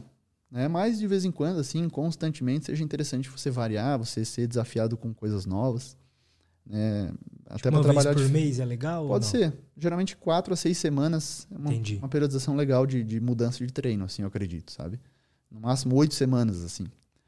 Pra, principalmente para pessoas que têm mais dificuldade, né, com a musculação e tal. Então, e para isso a gente tem, Lutz, uma porrada de métodos de treinamento, sabe? Então a gente, a musculação é monótona, talvez para quem não está sendo bem assessorado, bem prescrito ali o treino. Né? Eu tenho um, um, amigo pessoal, o professor Moacir Pereira, que tem um canal também no YouTube muito legal. Ele é especialista em métodos de treinamento, de intensificação, assim, de tornar mais intenso, mais desafiador, até favorecer resultados, né? Talvez os mais interessantes, enfim. Quais são esses métodos, cara? Como é que a gente pode usar isso? Cara, uh, são métodos geralmente para manipular variáveis do treino, assim, tipo volume. Volume é uma variável bem importante né, para ter hipertrofia. Número de séries por semana. Tá? É, geralmente é expressado dessa forma. E aí a gente, por exemplo, aplicando um drop set ou biset, que são séries com variações, séries é, com alterações, a gente manipula ali, faz algumas coisas, baixa a carga e continua em vez de parar, né? Antes, a gente consegue aumentar o volume. Essa já é uma coisa que pode trazer um resultado legal. Que legal. É, e além de você trazer uma novidade. Você traz, ó, ó vamos lá, Lutz, meu aluno aqui de personal, eu vou, cara, surpresa, hoje vamos fazer um drop, uma exaustão na última, vamos até onde, vamos ver até onde você consegue fazer o exercício. Pode ser que ele se sinta desafiado, pode ser que ele se sinta competente, ele achou que ia fazer 10 repetições, ele, cara, ele fez 15, 16. Sabe, ele viu que, cara, pô, eu tô mais resistente, cara. Persuasão verbal do teu treinador ali ajuda. Sabe? Então, esses métodos são ferramentas interessantes. E aí, cara, tem um universo de métodos pra gente usar, assim. E aí, cada método mexe em uma variável do treino. É, pode ser. Dá para entender dessa forma. Principalmente volume, intensidade, intervalo de descanso. Né? Então, a cadência, como eu falei. Todas essas variáveis aí têm muita ciência por trás, sabe? Tem muito escrutínio dos pesquisadores para descobrir realmente o que funciona, como que pode proceder e tal sabe? Então, cara, a ciência é o caminho, sabe? Ela nos orienta. Basta a gente interpretar, né? Claro, vou adaptar o teu caso, eu vou treinar você, mas eu preciso ter essa base teórica forte, Sim. né?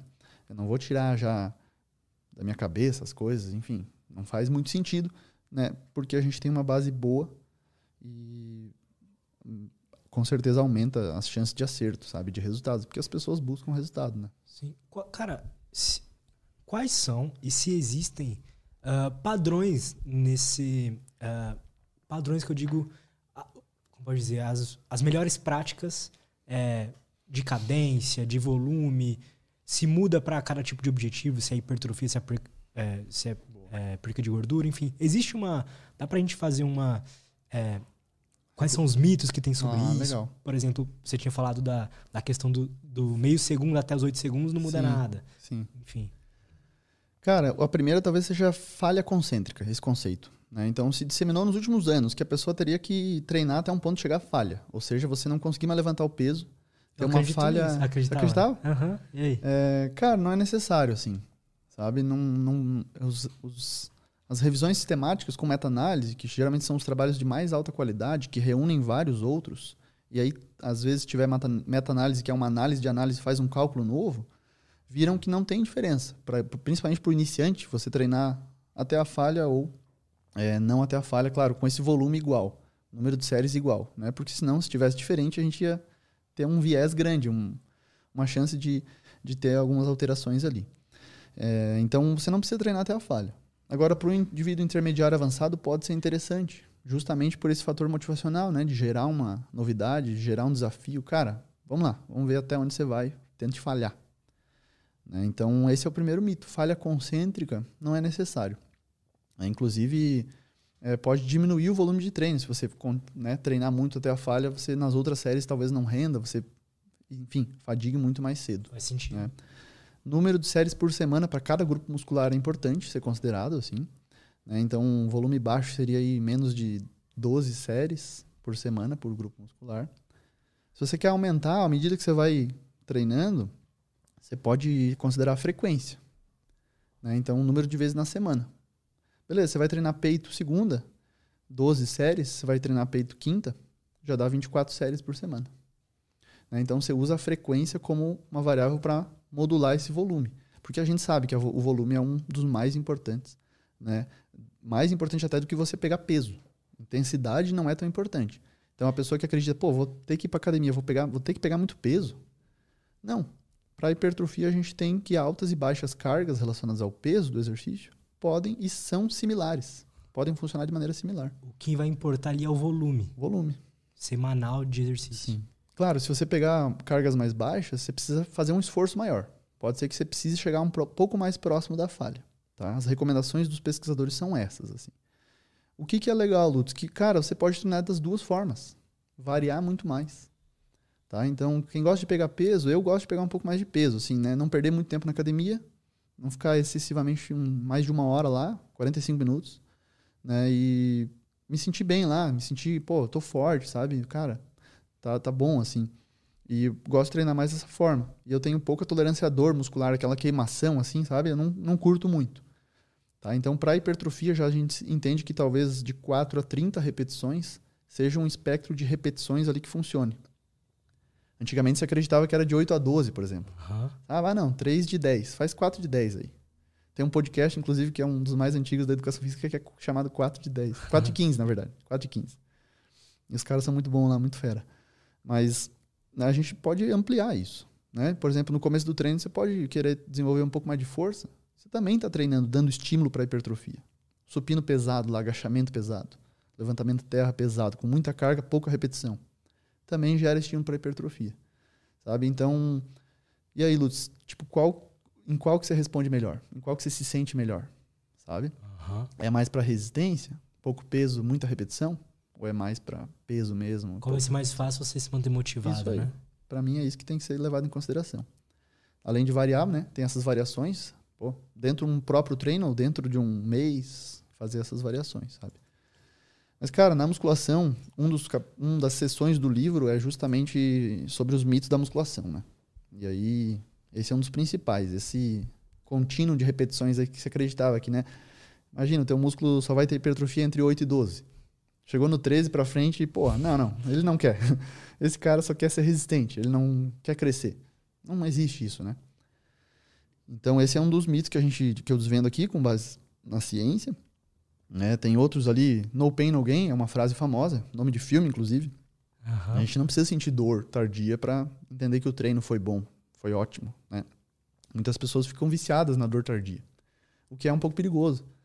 Né? Dor tardia em excesso pode significar alguns. É um, é um, são sinais, na verdade, que o corpo dá. Né? Então, e o outro lado é que a gente não precisa ser uma tortura o treino. Né? Tem que ser prazeroso, como a gente volta a falar aí da experiência positiva das pessoas com o exercício, sabe? Então, cara, tem muito mito, tem muita crença. E ela se difunde assim nas conversas, sabe? É, dentro de academia, em ambientes de exercício. Né? Então a gente teria que criar uma análise mais crítica das coisas. Isso no geral, né? Sobre política, sobre. Total. Enfim, tudo. Né? Mas eu acho que nas academias é, é bem urgente isso, passa muito pelos profissionais. Mas se eu conseguir transmitir algum conhecimento na rede social, nos livros, podcasts, palestras, enfim, conscientizar mais as pessoas, elas vão, ter, vão estar mais aptas né, a tomar melhores decisões. Né? Então, os meus alunos eu falo bastante isso. Né? Então, eu dou aula de educação física para alunos de engenharia, inclusive. Tem a disciplina lá e eu, cara, vocês precisam estar né, tá ligados nas coisas. Vocês vão precisar fazer exercício o resto da vida. Vão, vou dar conhecimento para vocês de maneira que é, vocês estejam aptos a tomar melhores decisões por conta própria. Sabe? Tem uma coisa também, né? Isso de fazer exercício pelo resto da vida. Tem muita gente que fala, ah, vou, vou pensa, né? Vou treinar até emagrecer e aí não vou mais treinar. Boa. É, é e aí ela tá né? num projeto, né? Tipo o projeto verão, né? Lá uhum. em Floripa é, é o litoral total, então a galera é muito atrelada ao corpo, assim, né? Uma coisa até que apareceu na pandemia foi isso, né? As pessoas que eram motivadas exclusivamente de maneira estética, talvez se frustraram muito. O corpo não era mais mostrado, a gente estava só em casa, sabe? E aí, sabe? Então, pessoas que são motivadas exclusivamente pela estética têm esse, esse perigo, né? Então, é cuidar, é, é, pensar em algo que você consiga manter. Perfeito. Né? Hábitos, realmente. Tem pesquisas sobre hábitos no exercício que mostram, pelo menos as cinco primeiras semanas são bem importantes. Você tentar repetir o comportamento quatro vezes na semana. Tá? É difícil quantificar isso, mas tem pesquisas no exercício que conseguem mostrar, é, dar esse. norteia um, né, uma base ali, sabe? Então, sem dúvida, cara. É, a questão de emagrecimento, de hipertrofia, resultado estético demora mais. Né? Pelo menos quatro a seis semanas, no mínimo. Depende, é uma resposta muito individual, né? E eu até tento para os alunos é, já informar isso. Né? Beleza, você veio aqui para hipertrofia, você veio aqui para emagrecimento, são adaptações morfológicas. Não vão acontecer tão rápido. Preciso falar a verdade para a pessoa. Ela tem um sonho, talvez, né? Perto de novembro, dezembro, ela já ir melhor para o verão, enfim, preparar o corpo. Isso não vai acontecer. De maneira saudável, pelo menos não, né? Uhum. E aí, o que, que eu posso falar? Cara, é, eu posso dar um expectativas do que, que vai acontecer, um processo do que, que vai acontecer ali no corpo dela, né? E aí o aumento da força é uma das primeiras. Adaptações neurais. Tudo o sistema nervoso. Tá? Tudo contração muscular, é, é, combinação entre agonista e antagonista, que são músculos ali que trabalham no movimento, né? uma sincronização maior, e você ganha força mesmo. Então, pô, você começou lá nas duas, três, quatro, cinco primeiras semanas, você aumenta os pezinhos na academia rápido. Você olha no espelho, Verdade. cara, não aconteceu nada. Como assim? Tudo adaptação do sistema nervoso. Mas já é um resultado, sabe? Porque a pessoa já pode estar até mais funcional, se a gente pensar. Ela pode já estar mais apta a carregar a sacola do supermercado, sei lá. Né? E ela pode se sentindo competente. Às vezes a pessoa não percebe isso. Fazer o aluno perceber. Ou o aluno mesmo, pô, já é um resultado. Aí a gente falou bastante do aprendizado. Pô, a pessoa está aprendendo uma, coisas novas, exercícios novos, está experimentando coisas novas. Se criou uma, uma, relação já com o professor, talvez seja o primeiro contato, né? professor-aluno, personal-aluno, importante também. Uh, desafios, aprendizados de exercícios, beleza. É, o que mais? Melhora do sono, pode ter uma resposta rápida. Né? Ou a própria ansiedade, né? Tem uma pesquisadora que é canadense, a Jennifer Hines, que tem um livro muito interessante né, que fala sobre saúde mental e ela coloca que para você tratar uma das melhores coisas para você tratar a ansiedade e depressão é o exercício por conta da resposta rápida. Geralmente medicamentos antidepressivos pode demorar um pouco mais, né, algumas semanas. O exercício, se a gente pensar, pode ser imediato, efeitos Sim. imediatos, né? Como a gente falou, distração, bem-estar ali, competência, você se sente autoestima melhora. Então, esse também é um outro resultado. saúde mental, melhora do sono, disposição, energia, enfim. É fazer o indivíduo perceber isso. Né? Se ele conseguir ter prazer durante a atividade, essas, esses resultados que você falou, estéticos, de, morfolo, de parte morfológica, vai ser consequência, na verdade. Total, cara. O segredo tá nisso, né? Encontrar é. a motivação ali no, no processo mesmo, processo. não no resultado. Eu achei interessante essa questão dos. É, do que, que, vai acontecendo no corpo com o passar do tempo. Então você tinha dado a, a visão aí de que em seis meses a pessoa res, é, começa a perceber esse tipo de coisa, né?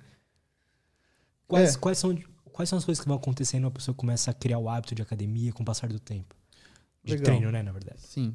Uh, cara, o processo de aumento de massa muscular pode acontecer, né? Claro, que é o, realmente o desejado, essa recomposição corporal, queima de gordura, né? Redução de tecido adiposo e o aumento da massa muscular, que a gente chama de recomposição corporal. Inclusive, pode acontecer ao mesmo tempo. Importante esclarecer para as pessoas isso, né? Que não existe aquela de ganhar massa primeiro, emagrecer depois, ou emagrecer primeiro. Enfim, sabe? Acontece ao mesmo tempo. Depende, claro, do que você vai fazer para isso acontecer, né? Precisa treinar com sobrecarga, né? Treinamento resistido. Pode ser musculação, como eu falei, pode ser outras. É, você ter um balanço nitrogenado positivo, ou seja, uma ingestão de proteínas adequada. Né? E a dieta também controlada, balanceada. Cara, então, desculpa te interromper Tranquilo. nisso, mas esse assunto é interessante sobre é, ganhar massa ao mesmo ganhar massa magra ao mesmo tempo que tá querendo perder gordura, Sim. né? Tem aquele negócio do bulking, cutting, isso serve para a maioria das pessoas, é mais para atletas, Sim. uma pessoa que tá se sentindo mal com o corpo dela. É, sei lá, um falso magro e tal, por exemplo. Até eu que tenho uma barriga, é, dá pra gente buscar aumentar a massa, a massa magra e perder gordura ao mesmo tempo? Cara, esse é um processo possível, que a gente chama de recomposição corporal, mas nem sempre vai ser fácil. Né? Eu, eu acredito que é bem possível e os resultados científicos mostram em diversas populações, né? desde fisiculturistas, por exemplo, que geralmente tem essa, essa estratégia, eu não conheço muito, para falar a verdade, mas tem um período lá que fazem uma ingestão calórica muito maior, ganha massa muscular, ganha massa magra, enfim, em geral, e ganha um pouco de gordura também, e depois, enfim, reduz a ingestão calórica, tenta manter de proteínas para reduzir gordura e manter a massa muscular maior, né, maior quantidade possível. É, não acho talvez adequada para a maioria das pessoas, né? Então, atletas geralmente fazem isso, né? Especialmente o fisiculturismo tem esses momentos aí que eles essas fases de preparação, porque aí tem um, um, um calendário, né? Eles fazem uma periodização, tem um objetivo lá. Então tem uma competição ah, em dezembro agora. Vou programar minha dieta, meu treino em relação a isso. As pessoas geralmente não têm isso, né? Elas precisam estar em condições boas de saúde, de corpo, enfim, de parâmetros para a vida, né? E aí o estilo de vida eu acho mais importante, o equilíbrio no estilo de vida, sabe? Então vai ser tem um pentáculo do bem-estar de um autor lá da Universidade Federal de Santa Catarina, o Narras, que é um excelente professor e pesquisador, ele coloca o pentáculo do bem-estar, que aí você considera, né, alimentação, uh, atividade física, estresse, enfim, controle do estresse, os relacionamentos, sabe? São cinco, não me lembro o outro, mas é, você considerar tudo isso. E para a pessoa, da população em geral, que é o meu alvo, né? Que eu tento falar para esse público, que é a maioria das pessoas, né? É, acho que é importante considerar isso, sabe? Antes de tentar seguir uma dieta de um atleta, né? Que ele provavelmente se dedica para isso, seus esforços, seu tempo, seu dinheiro para isso, né? Importante falar que as pessoas os atletas geralmente não têm o apoio financeiro adequado, né? Então, fazem aquilo ali provavelmente porque gostam, têm um sonho e alimentam aquilo, fomentam aquilo com o que podem, assim. E é duro às vezes, né? Total. Mas essa estratégia eu acho que talvez não seja realmente apta para a maioria, assim. Sabe? É algo que seja mais equilibrado, assim. Sabe? E aí os resultados podem vir com mais paciência provavelmente os resultados podem vir mais rápido dessa forma, dessa estratégia, bulking, cutting. Né? Mas talvez não seja da maneira é, mais adequada, mais coerente para o estilo de vida da pessoa. Dificulte ela manter motivação, talvez, né? Pode ser que pessoas. também. As alterações são mais bruscas, né? Então, acho que é bem por aí, cara. Esse caminho é, é interessante a gente falar, assim, porque uh, as pessoas precisam estar conscientes, né? Você entendendo como vai ser o processo, pode ser muito mais fácil. Você pode evitar frustrações, você pode evitar culpa, vergonha. Uhum. Né? De não fazer quando não tá afim de treinar, por exemplo. Nunca me esqueço um dia que eu prescrevi um treino para um amigo, eu falei, cara, tu e a tua esposa, vocês têm academia aqui em cima. Vocês têm um ao outro, beleza, tentem ir junto. Quando um não tiver afim, não, o outro ajuda, né? Tá ali junto, vamos lá e vai, treina junto, faz a companhia. Mas, cara, quando os dois não tiver afim, cara, aproveita, velho. Sabe? Faz outra coisa e, e, com prazer, sem culpa. Porque isso só atrapalha. Você não tá aproveitando o momento de lazer fazendo outra coisa e também não tá fazendo exercício. Uhum. Né? Então, pô, tentar esse mindset aí mais leve em relação ao exercício, eu acho que é um caminho do que, pô, é, postar lá, ter uma péssima experiência com o exercício e postar tá pago depois, né? Uhum. O tá pago é outro bordão aí que eu tenho algumas observações interessantes para falar, assim, para trazer, né? Uhum. Mas é bem, acho que é o mais comum na rede social, talvez, o tá pago depois do treino. Assim. Verdade. O que, que você acha sobre isso, cara? Cara, o tá pago acho que é uma busca por aprovação social. Motivação extrínseca de novo. Interessante, cara. Faz todo sentido. A pessoa terminou, ela quer dizer para os outros. E para ela talvez seja uma dívida. Ela pagou aquilo. Não é um boleto, na verdade, ela faz se quer. Só que talvez ela veja como uma dívida, como algo que pô, deve ser feito e não que pode ser feito, né? Com prazer, satisfação. É, por outro lado, a gente paga, Lutz. Tipo, com tempo, dinheiro, esforço. A gente paga, né? De algum modo, assim. É, com energia, né? Com gasto de energia. Então, é, esse tá pago muitas vezes é fomentado por motivações extrínsecas, fora da atividade. É, parece que quando eu vejo alguém postando isso, parece é que ela não gosta daquilo, né? É. É a impressão que, que vem. Ou na força do ódio, né? Também outro. Esse na força do ódio, porra. Tudo bem, tem, gente, tem dias que a gente carrega uh, problemas de outras coisas e no exercício usa como válvula de escape, enfim, né? É verdade, cara. Eu até defendo o, o ponto né, da educação física. Geralmente o, os alunos ou outros, ou as pessoas falam, ah, educação física é aquele momento de extravasar. Cara, eu fico puto com isso porque não é isso, sabe? Não é. Isso é o de menos, cara. Meu Deus. A gente pode fazer tanta coisa na educação física que a gente precisa acabar com essa imagem aí de momento para o indivíduo gastar energia, assim, ou, sabe? Então, vai tentar mudar, quebrar esse paradigma disso, sabe? Então, o, o Tapago, eu acho que para a maioria das pessoas traz esse. É um reflexo, na verdade, né? Um reflexo. A gente vê que a pessoa não gosta de estar tá ali. O Na Força do Ódio, como eu estava comentando, é a pessoa tem raiva ali, usa o momento, né, para que já é ruim, talvez. E aí ela fala isso depois do treino. Né? A motivação vai ser muito imediata ali, talvez. Você não vai ter ódio para sempre e ficar fazendo aquilo com raiva, com, né, com ódio. Assim. No, no jiu-jitsu acontece uma coisa interessante. Às vezes você tá num dia puto com alguma uhum. coisa no trabalho, sei lá. Aí você vai no treino, né? Lá, lá é uma luta, lá você pode ser violento. Um Sim. pouco mais violento. E aí você percebe quando o cara tá passando por algo assim na, tipo, num dia dele. Eu mesmo já fui mais puto. Uhum você aperta um pouco mais e tal, mas não é por maldade. Sim, sim. Só que tem um ensinamento, um ensinamento engraçado que acontece lá, de que geralmente, quando você tá com a, a cabeça menos centrada, você tá com a, o foco em outro lugar, então uma raiva externa, não funciona muito bem. Você acaba numa posição que uhum. você não uhum. gostaria e você acaba se ferrando, cara. É. Cara... Às vezes na musculação dá pra perceber isso, porque é uma coisa, né, muito. Uh, Aí você me disse, tipo, dá pro cara às vezes fazer um, um exercício errado por causa disso. Ele tá com uma raiva, um ódio ali externo. Sim. Mas no jiu-jitsu fica claro isso. Cara, na musculação esse é um alvo de pesquisas também. Foco, foco da atenção. Pode ter um foco externo, né? então eu vou simplesmente levantar o peso. Ou posso ter um foco direcionado para dentro, foco interno, assim. Então é como se eu fosse pedir para você, cara, vai lá, contrai teu bíceps aí com toda a tensão na contração muscular, sabe? Aquele tipo esmaga que cresce, assim. Esmaga com tudo, squeeze the muscle, enfim. Tem fisiculturistas que gostam dessa abordagem. Antigamente tinha outros que gostavam, levanta o peso, puxa ferro mesmo e pronto. É, o mesmo pesquisador norte-americano lá, que é o grande nome hoje da pesquisa em musculação no mundo, fez uma, uma pesquisa disso. E aí ele viu que o, a conexão mente-músculo é uma abordagem interessante, sabe? Você ter um foco de atenção mais interno para hipertrofia. Ele dividiu homens jovens em dois grupos, né? Universitários eram. E aí fez lá os caras fazer bíceps. Metade tinha essa orientação de, ó, é, contrai aqui o seu bíceps e foca a atenção nele ali. Enfim, faz total foco, esmaga ali e pronto. O outro grupo ele falava só, cara, levanta o peso, puxa o ferro com tudo e vai, sabe? Só vai. É, depois de algumas semanas, acho que foram seis ou oito semanas, é, o grupo que teve a, o foco de atenção interno hipertrofiou 12%, enquanto o grupo da, do foco externo 6%. Tá? Então essa é uma estratégia interessante também. Só Cara, que aí. Interessante isso. É bem legal. Só que provavelmente vai se adaptar a mais pessoas intermediárias e avançadas no treino, sabe? Eu não vou pedir para um iniciante focar, porque talvez ele não tenha nem a consciência corporal para isso. Ou pior, ele não queira sentir a fadiga do músculo, porque vai sentir, vai doer muitas vezes, vai ser desconfortável. Isso pode fazer com que ele vá embora, na verdade.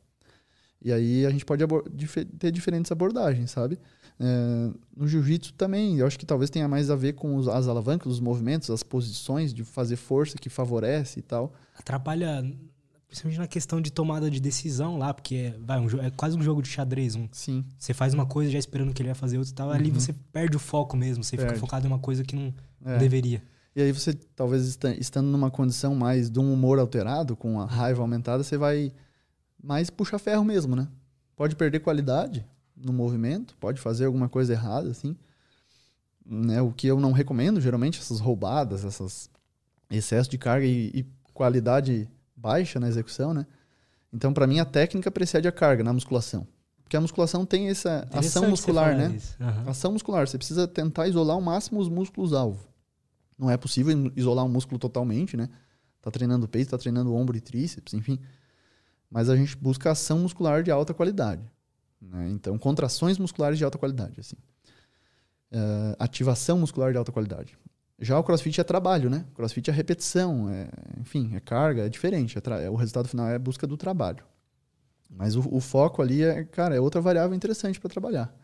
Sabe? Então você desafiar também a pessoa pô, aumentar a consciência corporal dela, tentar focar o foco de atenção interno, você pode entrar numa experiência de flow assim.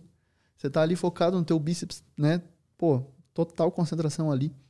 O teu foco de atenção tá ali. Você não pensa em outra coisa. O Wesley fala isso, né? Do, de, você conhece o neurocientista? Sim, claro. Ele, ele fala que quando ele tá treinando lá, ele pensa nos músculos, não sei, o tecido uhum. estourando lá, não sei o que. Que massa. Ele fala que ajuda muito ele a, a ficar focado, Sim. a realmente entrar nesse estado. É, ele tem uma abordagem interessante, cara. Eu acompanho esse cara também direto, assim. Muito massa trabalho, assim. Da neurociência. E, cara, o foco de atenção, eu acho que é, uma, é bem subvalorizado ainda, sabe? Porque pouco se fala disso dentro de uma academia, né? Então, conexão mente-músculo, que a gente conectar a mente ao músculo mesmo, uh, pode favorecer experiências mais positivas, sabe? De, de, desafio, de prazer, de qualidade mesmo, de estar ali presente, sabe? É, antes de ontem eu estava treinando com dois alunos, e aí foi claro isso, assim. Um deles estava posando no espelho, sem camisa lá, fazendo contrações musculares durante o treino e no intervalo do exercício ia no celular, enfim. E eu e o outro ficava focado no treino. Tipo assim, pô, melhora essa posição do cotovelo, cara, tenta trazer mais para cá, vamos melhorar isso, baixa a carga, tenta fazer isso, ah, esse banco não ficou bom, esse ângulo. A gente estava ali presente no treino. Então, dá para ver as diferentes motivações, né? Uhum. As, nós dois na intrínseca ali, pô, buscando a satisfação na sessão de exercício, na uhum. sessão de musculação e o outro interessado mais na estética, nos resultados que, que a musculação já está trazendo para ele, né? Mas é, se eu tivesse que apostar quem ia continuar long, em longo prazo, eu ia apostar no cara que treinou comigo. Interessante. Sabe? Você acha que ficar usando o celular no treino, esse tipo de coisa atrapalha? Opa, desculpa. Pô, cara, uh, tem uma pesquisa, inclusive, que, que verificou isso, assim. Essa fadiga os caras fazem pesquisa de tudo, né, cara? Sim, Impressionante. Cara. Cientista é cara, foda, né? É. é umas inacreditáveis. Talvez uma das mais curiosas que eu, que eu vi foi que o cara correr com chave na mão, água, garrafa, ver se influenciaria, sabe? Não tem muita influência desse peso que a gente carrega numa chave, no celular ou na água, assim, correndo, tá? Mas nessa, nesse caso aqui, é... é qual que era a pesquisa que a gente falava? Do, de ficar usando o celular, celular. durante o treino. Fadiga mental, cara é, causada pelas redes sociais, no caso, é, atrapalham esse volume de treino, diminuíram mesmo o volume de treino. Como a gente sabe, é uma variável importante para os resultados aí de hipertrofia, principalmente. Eles colocaram caras para ficar navegando nas redes sociais por 30 minutos e outro pessoal para assistir um, um documentário no Discovery Channel. Quem assistiu o documentário teve menos essa fadiga mental e aí rendeu melhor no treino, enfim. Então eu vejo dos dois, das duas formas. Se a gente, se a gente é, lê cegamente a evidência, a gente vai falar, cara, não usem o celular, é proibido entrar com o celular. Por outro lado, cara, o iniciante, ele pode ter dificuldade no, no esforço ali do exercício. Né, o, na esteira. Você já ficou numa esteira e sabe, talvez como é, eu acho muito chato ficar numa é esteira. É entediante, né? cara. E o é celular... mais de, às vezes, dependendo da academia que você. Às vezes uma você consegue olhar uma paisagem, Sim. a outra você tá olhando, sei lá, a parede. Nada. É. O tempo não passa ali, né? o tempo não passa, fica lento, é outro mundo. É. E aí o celular, porque não pode ser um distrator ali, né, cara? Verdade. Então a atenção da pessoa tá focada ali, mas ela tá se movimentando de certa forma, sabe? Muita gente acontece isso na academia. Esses dias eu fiquei vendo, assim. Assistindo alguma coisa enquanto Assistindo corre. Coisa. É verdade, isso funciona é, bem mesmo. Pode funcionar, cara. O cara tá se movimentando, sabe? Ele não tá prestando atenção tanto no esforço, tá se distraindo. Sabe? Então eu vejo das duas formas, sabe? Depende do público, depende da pessoa. É, mas para quem já tem mais gosto, prazer pela musculação, aproveita o momento, inclusive, de sem as redes sociais um pouquinho, né? Por mais Nossa, que seja é verdade, difícil, né, cara. cara. Deixa no armário lá, guarda. Vai pra academia, uma horinha sem celular deve ser muito é. bom, cara. E é difícil, olha, cara, é difícil. É difícil. Quem tá nas redes sociais aí sabe que às vezes é complicado. Você fica às vezes ansioso para pegar o celular, né, cara? Olha só como que, que coisa. Pois é, cara, essa questão da, da fadiga mental. Dá para Essa fadiga mental também é relacionada a, a, outras coisas que não sejam rede social. Então, é, um exemplo, vai, só. Essa questão de fadiga mental. Estudo, por exemplo, né? O cara estudar demais, assim. É, às vezes, ou, exato, às vezes o cara eh, vai mandar um treino à noite, por exemplo, que já passou no dia, teve estresse uhum. do trabalho e tal, ao invés de mandar um treino logo depois que acorda. Boa. Cara, eu escrevi um artigo ali, que até é o mais citado já que eu, que eu tive, assim, que foi sobre necessidades humanas em tempos de pandemia ali. A gente coloca o exercício como uma estratégia para você resetar sua mente. Restabelecer o equilíbrio, assim. Tá? Então, o exercício é uma oportunidade para como se você fosse recomeçar, assim. Né? Então, pessoas que às vezes preferem treinar de manhã, se sentem renovadas ali. Ou à noite, né? Quem nunca... Pô, tô exausto do dia de trabalho. Mas mesmo assim consegue, cara. Por algum motivo, vai lá na academia e treina. E às vezes sai com uma sensação de mais energia ainda. Parece que você não estava tão cansado assim. Né? Então eu vejo... Esse é um motivador, inclusive, que eu acho que as pessoas precisam considerar, assim.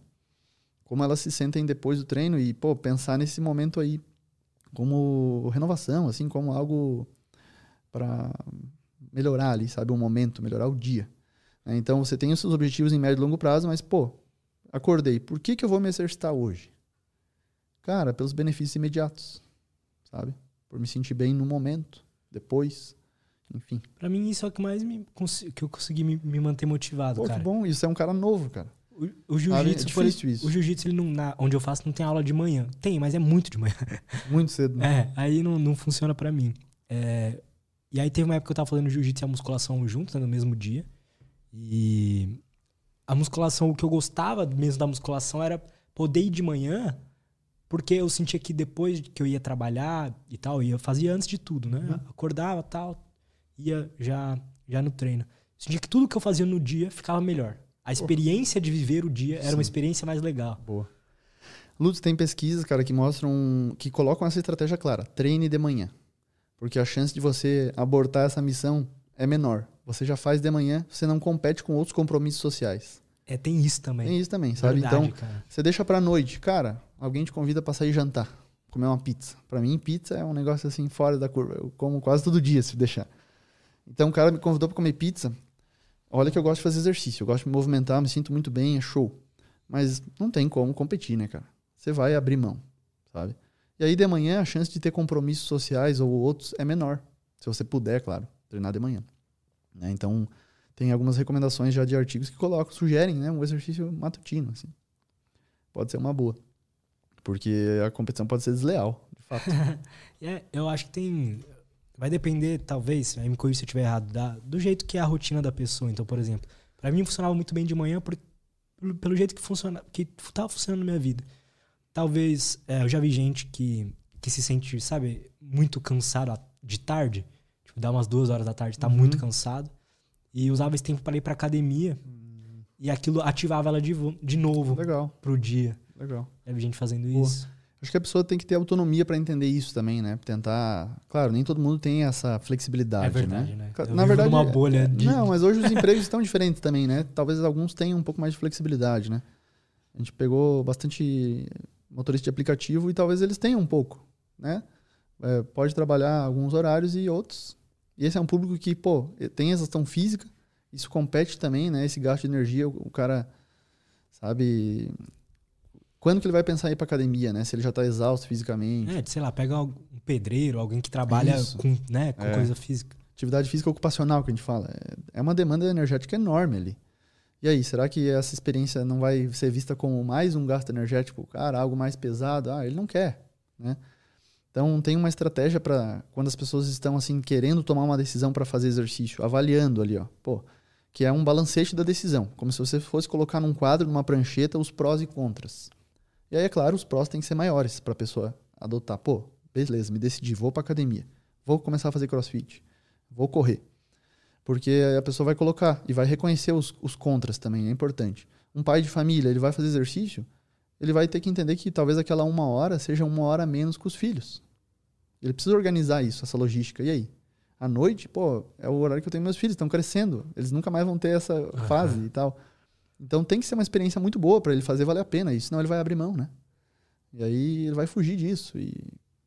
Então. É mesmo, né, cara? Se você pegar. A maioria das pessoas vive naquilo de uma hora para ir pro trabalho, é. trabalho o dia inteiro, aí tá cansada pra caramba, aí uma hora voltando para casa. E até esse dia eu tava conversando com um profissional, cara, de educação física, inclusive, ele falou, cara, é simples, velho. As pessoas precisam, pô, uma horinha por dia ali, três vezes na semana. Cara, mas eu não acho simples, velho. Porque nunca é uma hora, primeiro. Não é uma hora, né? É. Talvez seja uma hora de exercício, mas você precisa se preparar, você precisa se deslocar, depois você precisa tomar um banho, enfim, se preparar para a próxima atividade. Então não é uma hora. Não é fácil. Né? E aí, se a gente reconhecer esse, essa, essa questão comportamental aí, né? E a questão também fisiológica de economizar energia e tal, é, a gente entende que, pô, parece que não é tão fácil. Tem barreiras para isso. É, tem, tem uma questão na ciência chamada os determinantes da atividade física, sabe? E esse tempo eu fiz aí com uma colega da educação física uma figura bem legal lá que a gente colocou várias bolhas assim. Bolhas individuais. Então você ser homem pode favorecer a sua participação em atividade física, cara. Sabe? Você não tem medo de sair na rua, provavelmente à noite. Se você sair só, sai sem nada, cara. Sai sem relógio, sem celular, só com a roupa do corpo. Você pode correr, velho. Agora, uma mulher para sair à noite, velho. Ela já não vai, não vai tomar essa decisão. É, ela tem medo, sabe? Enfim, é, muitas variáveis individuais exercem influência, né? Além do, do sexo, gênero, enfim. É, tem a questão socioeconômica, né? enfim, sua localização, tem o clima, qualidade do ar. Uma das coisas que eu estudei, a gente nem comentou, né? No mestrado, doutorado foi poluição do ar. Eu vi uma, tem uma parte do livro que fala, né? É, se exercitar numa cidade poluída, uma coisa assim, é, é pior faz, ou é, é melhor? Claro, a gente. São Paulo até é uma questão já que é bastante estudada, né? A poluição do ar aqui já é um pouco mais grave, assim. Mas na maioria das cidades do Brasil a gente não conhece muito disso. E aí pode ser uma barreira para a pessoa. Na China e na Índia tem cidades que são muito poluídas. A pessoa é, pode é. olhar antes, né? Ou lá tem índice de qualidade do ar que a gente fala, a pessoa pode olhar no aplicativo antes e, cara, aqui tá vermelho, tá muito grave. Se eu for colocar o meu organismo numa condição aí de exercício, que é fisiologicamente mais favorável para a absorção de poluentes, pode ser até pior para a saúde. Ela é outro nível, é né, outro nível, é outro nível. Acho que em Nova York é não, daquele jeito é, lá. Não. China, Índia, Nova Delhi, principalmente ali, tem, tem pesquisas que mostram que, né, por exemplo, pedalar ciclismo duas horas seria bem nocivo à saúde. Nossa. Ou caminhada por 11 horas, daí é muito tempo, é meio fora do, né? 11 horas por dia é muito tempo, é, praticamente não acontece isso. Mas são casos extremos, assim, claro, bem extremos, assim. No geral, o exercício vai fazer muito mais bem, os benefícios vão superar os riscos amplamente, assim, em relação à poluição do ar. Essa é uma variável importante. E aí, Lutz, no, na pandemia, essa preocupação se tornou evidente. Por quê? Ambiente indoor, fechado, academias de musculação. E aí, a qualidade do ar é boa? Sabendo que o vírus da Covid, SARS-CoV-2, transmite via aérea. Talvez não seja tanto na, na superfície quanto se imaginava no começo, seja muito mais na via aérea, é via aerossóis, as partículas que ficam suspensas no ar, né? Quanto menores, mais tempo ficam.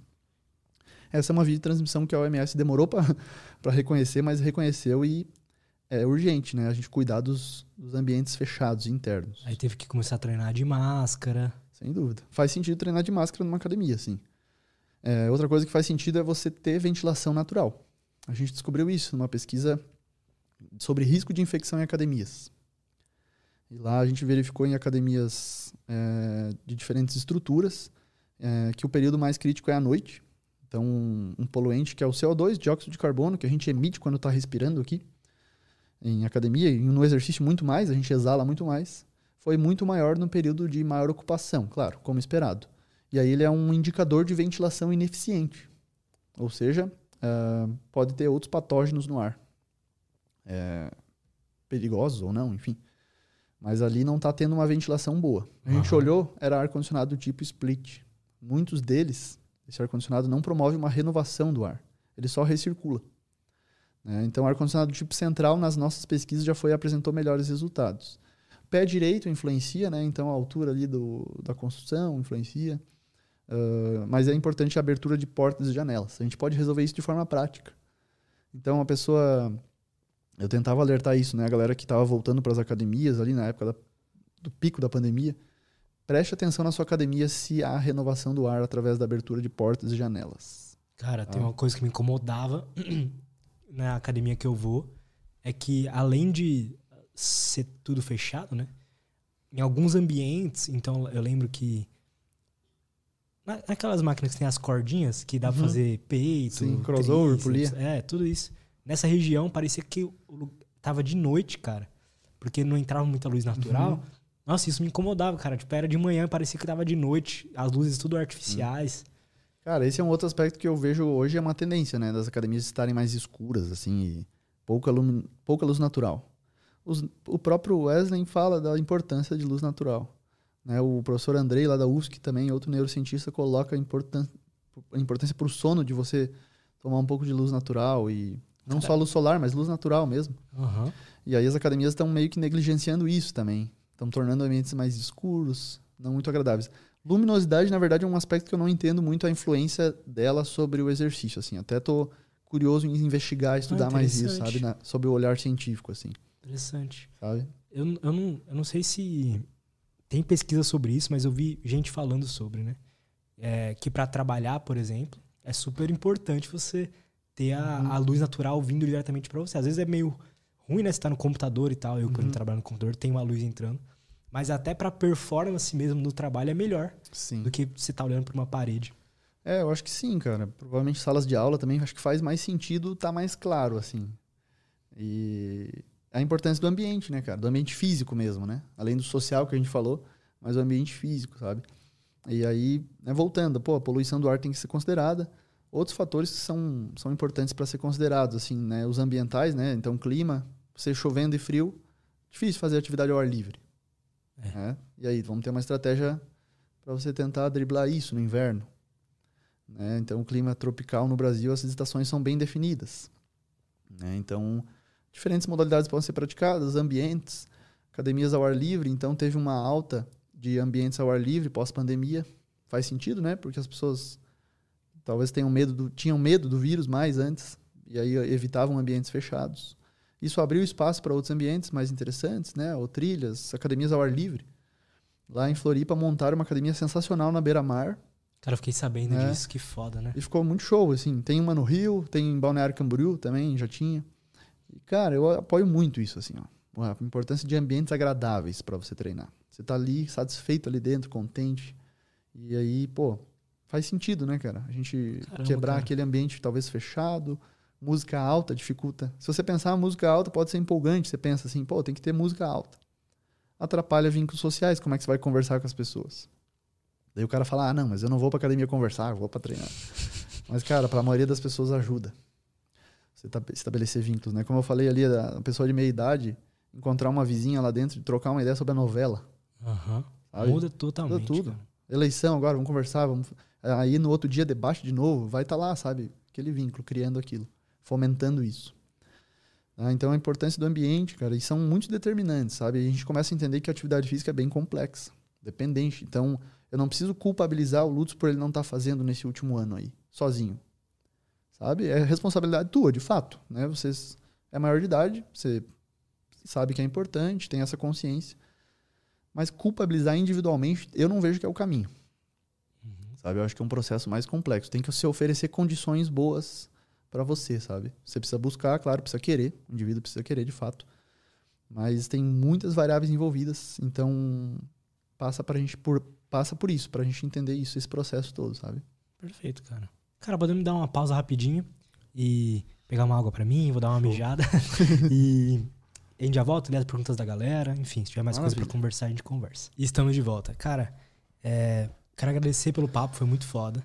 Tem bastante pergunta interessante aqui.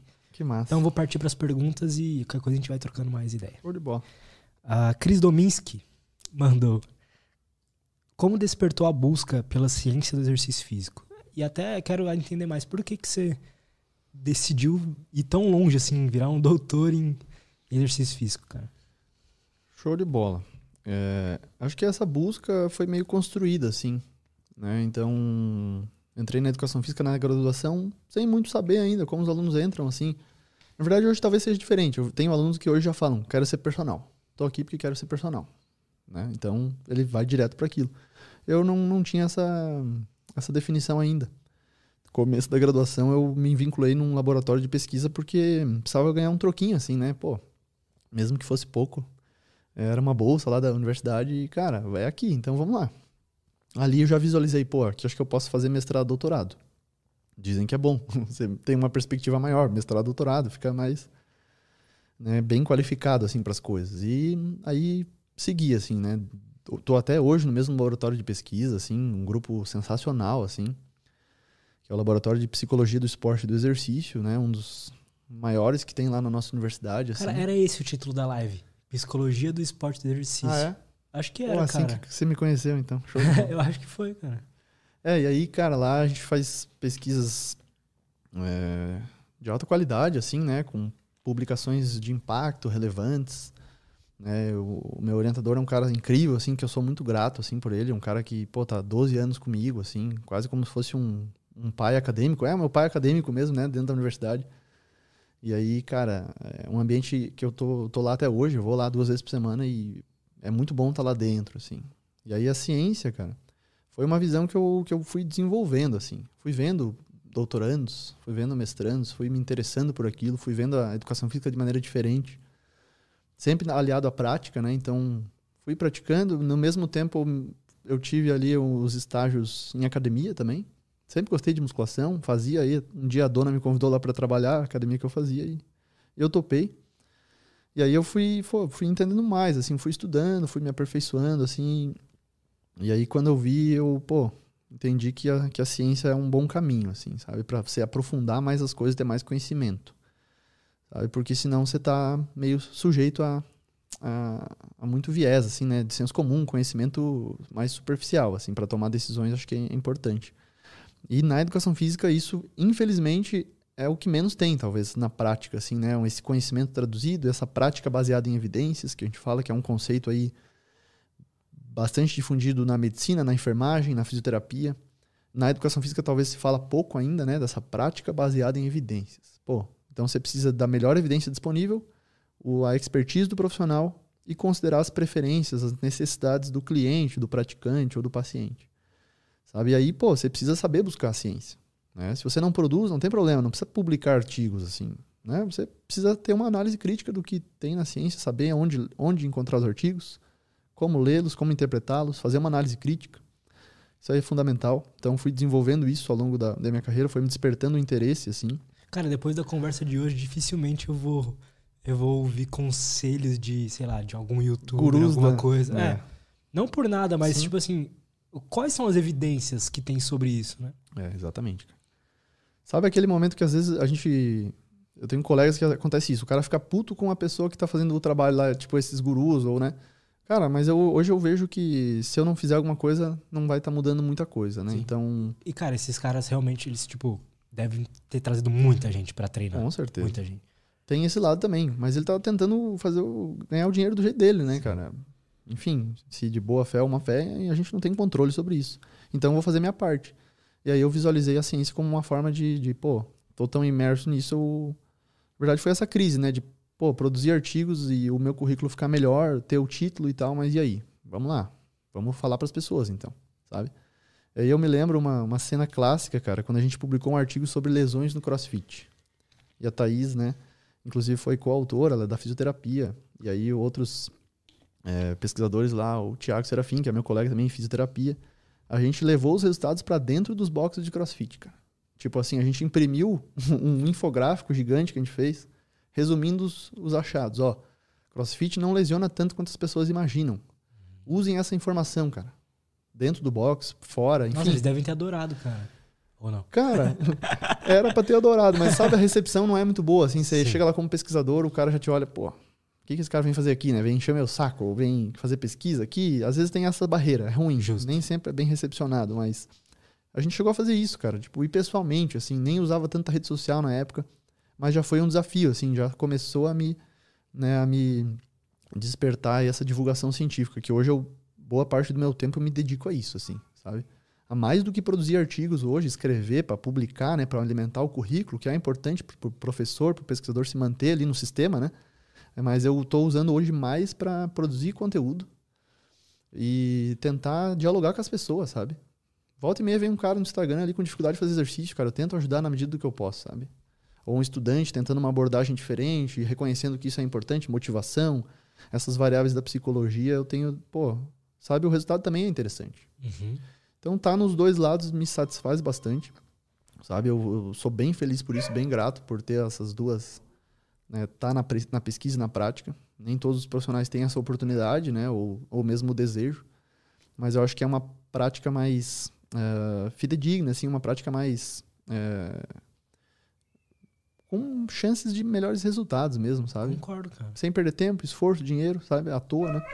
Acho que é um caminho interessante. Concordo, é. Falta realmente pessoas assim como você que colocam isso nos olhos do público comum, né? Sim. né? Para quem não é cientista, cara. E esses dias o Wesley falou algo interessante, cara, que é você quebrar a formalidade científica, que é difícil, né? Você falar numa linguagem bem mais tranquila, porque isso pode a gente pode perder algumas informações no caminho, assim. Mas eu acho que é válido para simplificar, para tornar acessível, atraente como você falou, talvez você mude o teu comportamento agora e pô, esteja mais consciente para buscar ali alguma informação, alguma fonte mais confiável, sabe? Não é encurtar caminhos, mas é saber, pô, onde procurar e de fato o que funciona, o que não funciona, né? Hoje tem muitos métodos no mercado que a gente não sabe muito bem. Suplementos, inclusive. Cara, tem um mundo de suplemento hoje, pouquíssimos de fato têm eficácia comprovada. Né? Então você, pô, tá protegido dessa informação, tá ciente disso, muda a tua vida, né, cara? Muda o teu as tua, tuas ideias, as tuas necessidades. Então, eu acho que é, isso que me motiva, sabe? Na ciência do exercício, assim. E, e é muito prazeroso fazer isso, cara. Eu, pô. ah, com certeza. Não, não teria ido tão a fundo, né, cara? É. É legal, é. cara. Eu admiro muito quem tem uma, uma, uma obsessão por uma coisa. É, cara, e muito é, é, muito massa, sabe? É muito legal. E o retorno é, é legal também, é mais constante, né? Você fica como só como pesquisador, e, cara, eu já fiquei só como pesquisador muitos anos, né? Eu digo, acho que uns 4, 5 anos da minha vida, eu só trabalhava na frente do computador, produzindo artigos, escrevendo e querendo publicar, alimentar o próprio currículo, uhum. para ficar no sistema ali vivo, sabe? Para você pô, pontuar, ganhar bolsa. E, sabe, o próprio ego, às vezes alimentar o próprio ego, né? Sim. Que nem os caras na academia querem pegar muito peso. Eu quero, queria publicar muito artigo, né? Para me sentir, pô, bom, potente, inteligente, sei lá. Mas isso, uma hora, né? não é suficiente, sabe? E aí que eu, pô, na verdade o, o passo inicial também foi uma convite para palestrar no Pint of Science. É um que evento é mundial de, de, divulgação científica mesmo em mesas de bar, assim. Então é organizado, o Brasil é o, o país que mais tinha isso antes da pandemia, né, eventos do Pint of Science, que é uma dose, né, de ciência assim, né? Então, restaurantes, mesas de bar. E aí fui convidado para falar do que eu estudava, de mitos da educação física, do exercício. E aí eu, pô, encheu lá um, shopping.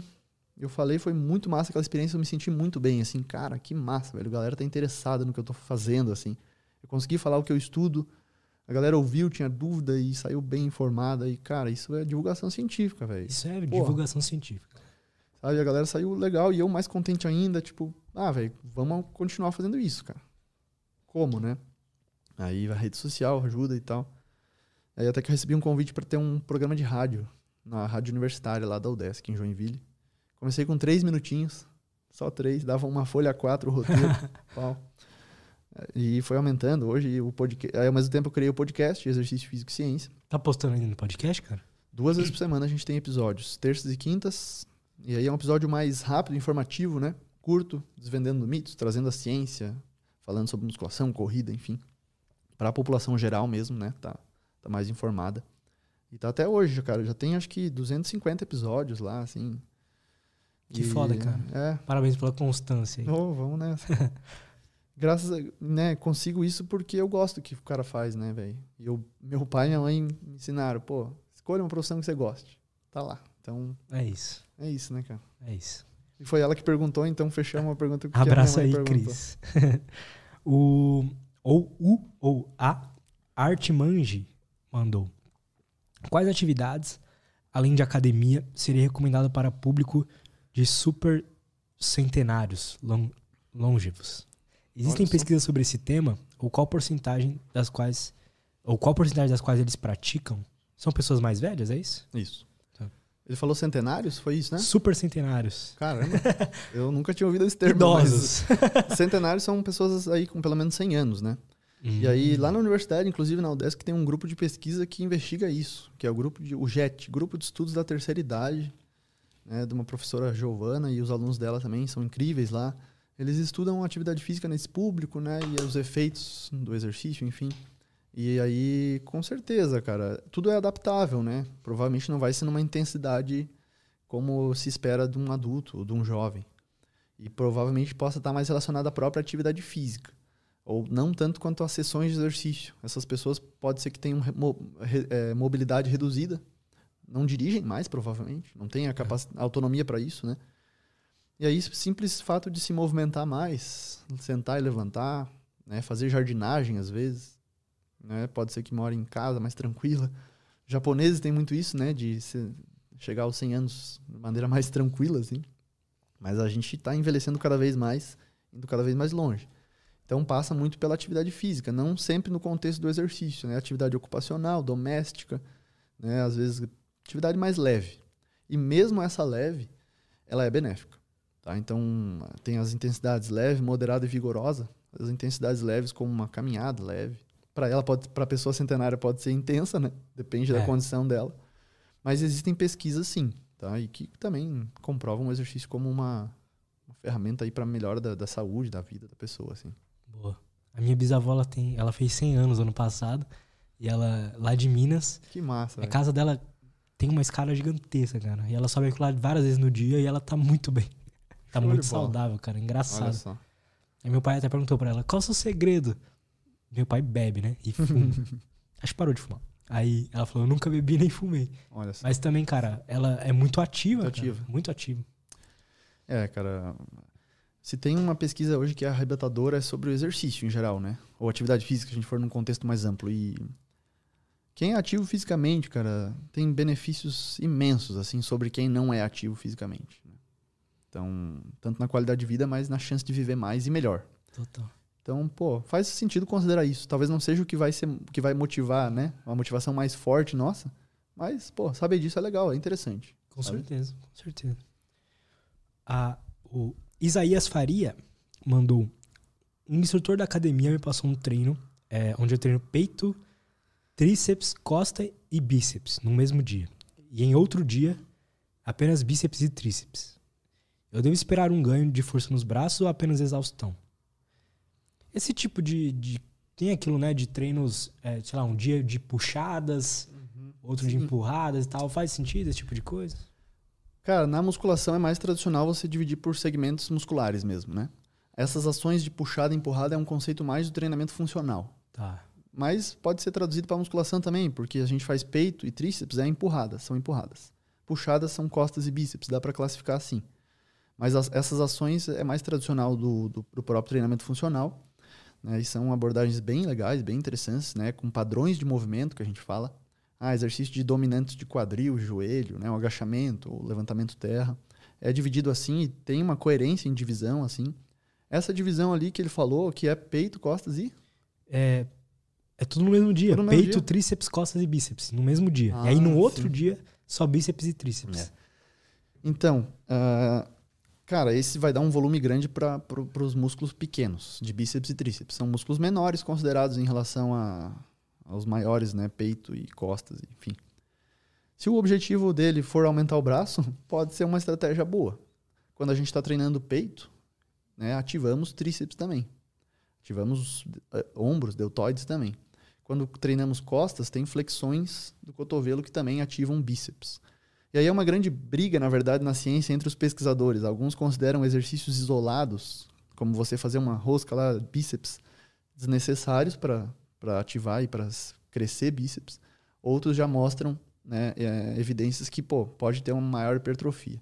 Eu acho que eu tô mais com esses últimos também. Se você quer dar foco maior num músculo, treine ele de maneira isolada. Isso, pô, sem dúvida, pode dar mais é, volume também para o treino, que é uma variável que a gente falou importante. Uhum. Né, e mais resultado, talvez.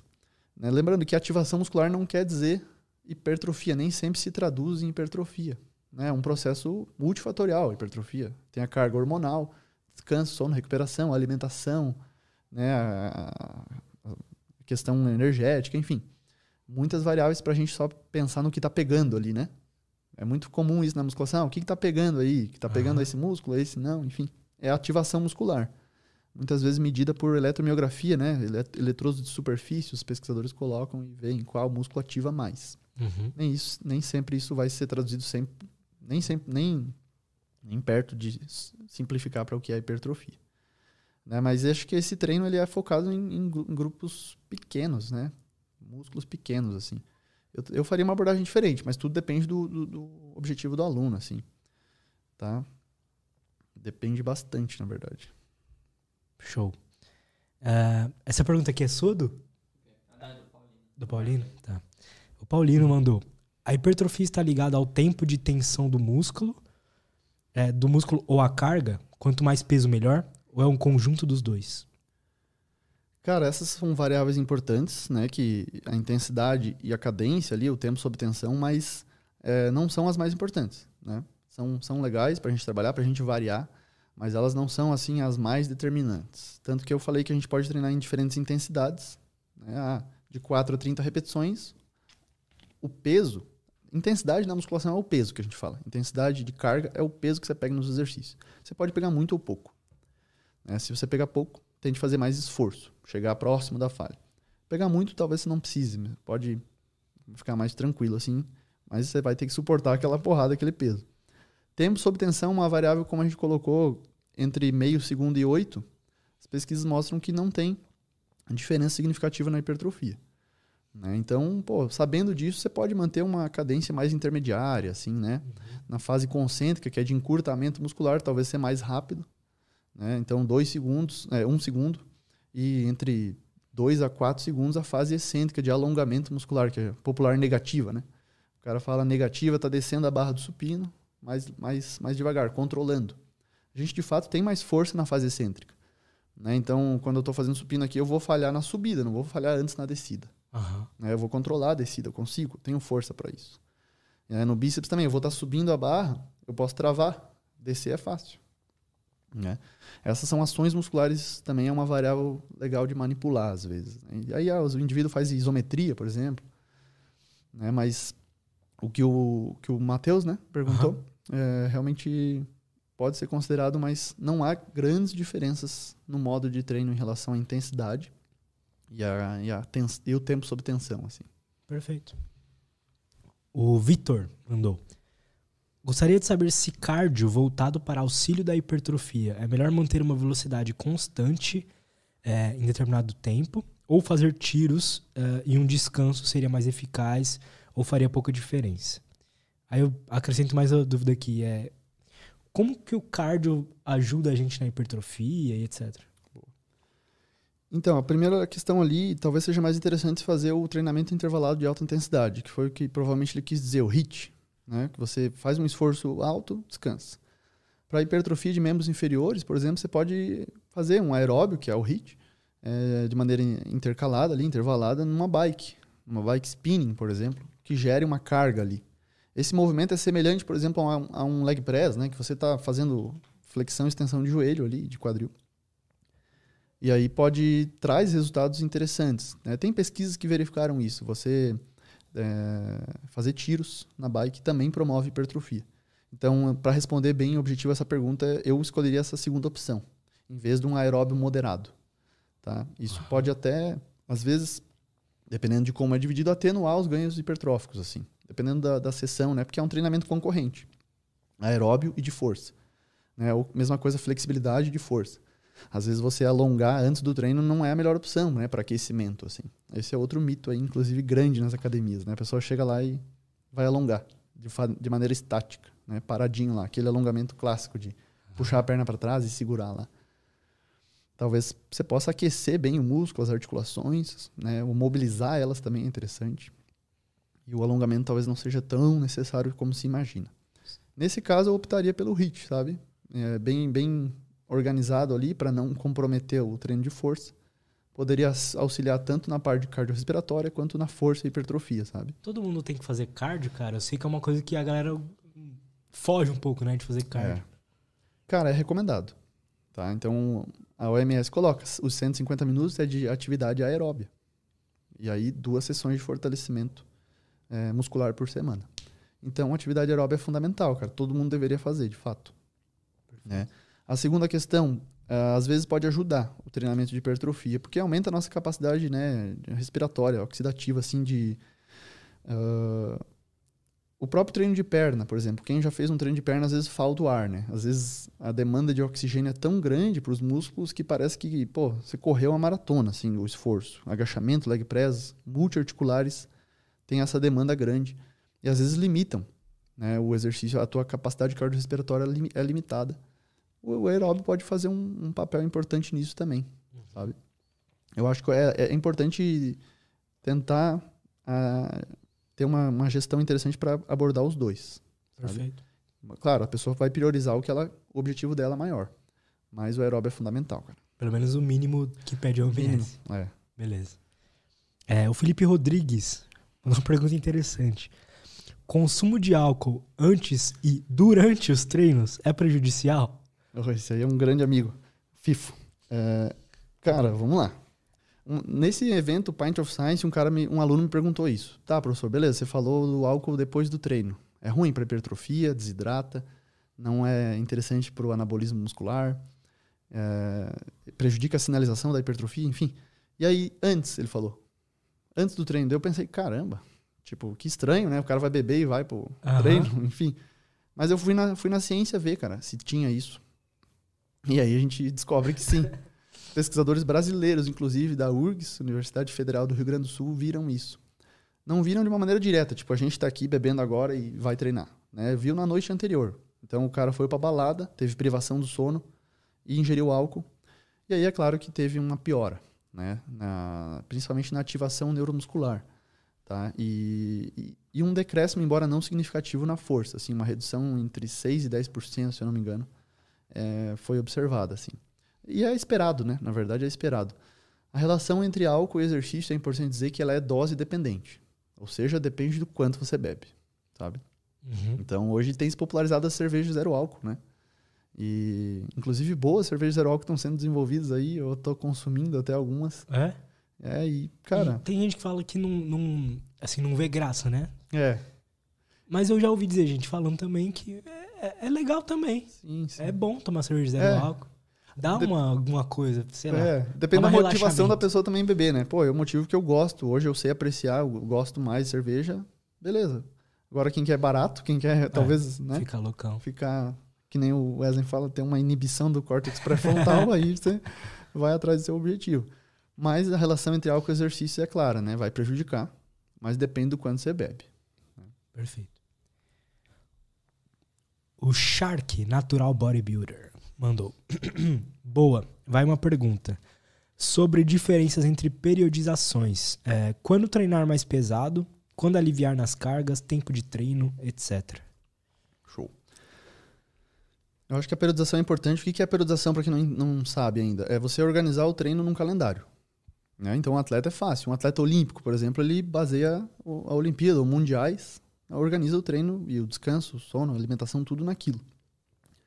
Para o praticante também é interessante fazer isso, assim. Você organizar melhor e aí pode ter períodos de desenvolvimento de força ou de hipertrofia, né? Eu colocaria hoje um treino para um indivíduo que já está ali mais é, habituado com o exercício, já tem um pouco de experiência, um pouco um treino de força realmente, desenvolvimento de força máxima no começo, assim, da periodização da organização, sabe? Algumas semanas, talvez quatro a seis semanas de um treino de força, com carga alta mesmo, com toda a segurança, né, dos exercícios multiarticulares completos, assim, acho que vale a pena. E aí depois trabalhar um pouco mais uma faixa intermediária. Não, como eu falei, não que essa faixa de repetições de alta carga vão, não vão estar tá trabalhando hipertrofia. Pelo contrário, vão estar tá estimulando. Mas depois a gente não vai conseguir, talvez, sempre treinar com alta carga, né? com alto peso nos exercícios, alta intensidade. E essa variação é interessante até sob o ponto de vista motivacional. Você variar, né? Novidades. É, novidades, justamente. E, estímulos diferentes, né? A gente adapta mesmo. O nosso corpo adapta. Se acostuma com aquele estímulo. Então, eu acho que eu organizaria dessa forma, considerando força, hipertrofia, resistência muscular, sabe? Considerar organizar. É difícil dizer de uma maneira geral para todo mundo. Né? Eu, o que eu recomendo? Entre em contato com um profissional de educação física, sabe? Um cara que você confia, que você admira o trabalho e, cara, pague o cara o que for preciso para você. Se você gosta, se você, pô, valoriza esse comportamento de exercício, de treino, sabe? Invista nisso, cara. Tem muita gente que né, fica receoso, cara. Né? Eu brinco com os meus amigos lá, aqueles beach tênis, né? Hoje é um esporte que está crescendo muito, uma tendência. Eles compram raquetes caríssimas. Eu fico brincando com eles, porra, eu comprei uma em 2014, cara, muito barato e uso até hoje a mesma. Mas eu sei que para eles é importante, cara, ajuda na manutenção do comportamento, eles investirem aquilo. Eles se sentirem, pô, eu tenho uma raquete igual o top 1 do Brasil, André Baran lá, o cara, o Vini Fonte, enfim, jogadores muito bons profissionais. Né? O esporte tá se já se profissionalizou muito aí. E é, é, é, legal investir. Né? Primeiro, o dinheiro da pessoa, ela faz o que quiser. Uhum. Mas, cara, eu apoio, assim, porque é um hábito saudável. Cara, né? e tem uma, tem uma coisa aí também, às vezes você investe num, algum treinador e tal, sei lá, paga 100 reais por mês, por exemplo, sei lá. Sim. E aí, é, aquilo te motiva, né? Pô, tô pagando. Também, também tem essa motivação. Não acho que seja o suficiente, mas Verdade. pode ser um fator ali que ajude, assim. Tá? Mas às vezes paga academia e não vai. Verdade. Verdade. É. Ou paga uma consultoria, recebe lá planilha de treino, mas. É verdade. Não tem muita autonomia para fazer sozinho, sabe? Então, beleza, invista sim, mas tem que ter uma estratégia também ali, né? Pra enfim, para manter o treino, para manter a motivação, sabe? Eu acho que importante. Mas, cara, gostou, tem prazer, por que não? Né? Se faz a pessoa feliz, vai gerar momentos de satisfação, de competência. Perfeito. Apoio totalmente, assim, cara. Perfeito. Fábio, cara, muito obrigado, cara. Adorei nosso papo. Valeu, Espero que tenha sido uma experiência boa para você também. Com certeza. Gostei demais. Muito obrigado pelo presente. Se quiser dar um último recado aí, falar pra galera te seguir. As suas redes sociais estão aí na descrição também. Comprem o livro dele. Opa, com certeza. Lutz, obrigado também, cara, pelo convite, satisfação. É, conversar contigo e trocar uma ideia, muito leve isso aqui. Pô, flow total, o cara tava aqui focado no papo e quando vê, né, o tempo passa. Passa. E eu acho que é dessa maneira que as pessoas têm que ver o exercício, né, cara? De uma maneira mais leve, assim, de uma maneira de, de ser uma experiência prazerosa. Ver, uma, ver como uma oportunidade o exercício, sabe? Ver como é, um momento, né, de distração, de solitude, de percepção de competência, de crescimento pessoal, de autoconhecimento, de estabelecimento de vínculos sociais, conhecer pessoas, sabe? Fazer redes, sabe? Eu acho que, pô, é, um, é uma baita oportunidade esse movimento humano, sabe? Então, pensando na diversidade de atividades que hoje existem, sabe? Eu, eu sugeriria para a pessoa buscar experimentar diferentes formas, perceber de fato como se sente é, e valorizar o momento presente do treino, tentar chegar nesse ponto, sabe? Mais do que a imagem que você vê no espelho do resultado estético, você está satisfeito pelo próprio comportamento ali, pelaquela atividade, é, os resultados serão consequências, os resultados estéticos, né? Outra coisa, não resumir os resultados né, em corpo, em estético. Hoje a gente precisa de saúde mental. Precisa melhorar e o exercício acho que é o caminho, sabe? Boa. Então valeu, agradeço. É nóis, cara. Gostei muito. E obrigadão por ter vindo aí. É, galera, muito obrigado por todo mundo que acompanhou a gente até aqui. É, sigam o Fábio lá. É, deem uma olhada no livro dele. Boa, boa. Deixa eu falar então, fazer fale, uma propagandinha. Fale, fale, uh, galera, Exercício Físico e Ciência é um projeto que eu tenho desenvolvido de divulgação científica. Mostra aí, né? Uns dois anos e meio aí. E esse livro é um produto, né? Um dos produtos, né? Porque virão vários, com certeza. Eu quero fazer um negócio imenso, assim, sabe, Lutz? Eu quero investi meu tempo, meu esforço, dedicação, dinheiro, enfim, para fazer esse projeto crescer. Né? O livro foi um passo inicial, mas tem um podcast, Exercício Físico e Ciência, canal no YouTube também, tem nas principais plataformas de streaming, né? tem é, o Instagram, arroba Fábio Dominski, que eu publico lá conteúdos diários sobre exercício. O próprio Matheus aqui que trabalha falou que tá curtindo os conteúdos lá, fico bem feliz quando impacta Legal. nas pessoas, sabe?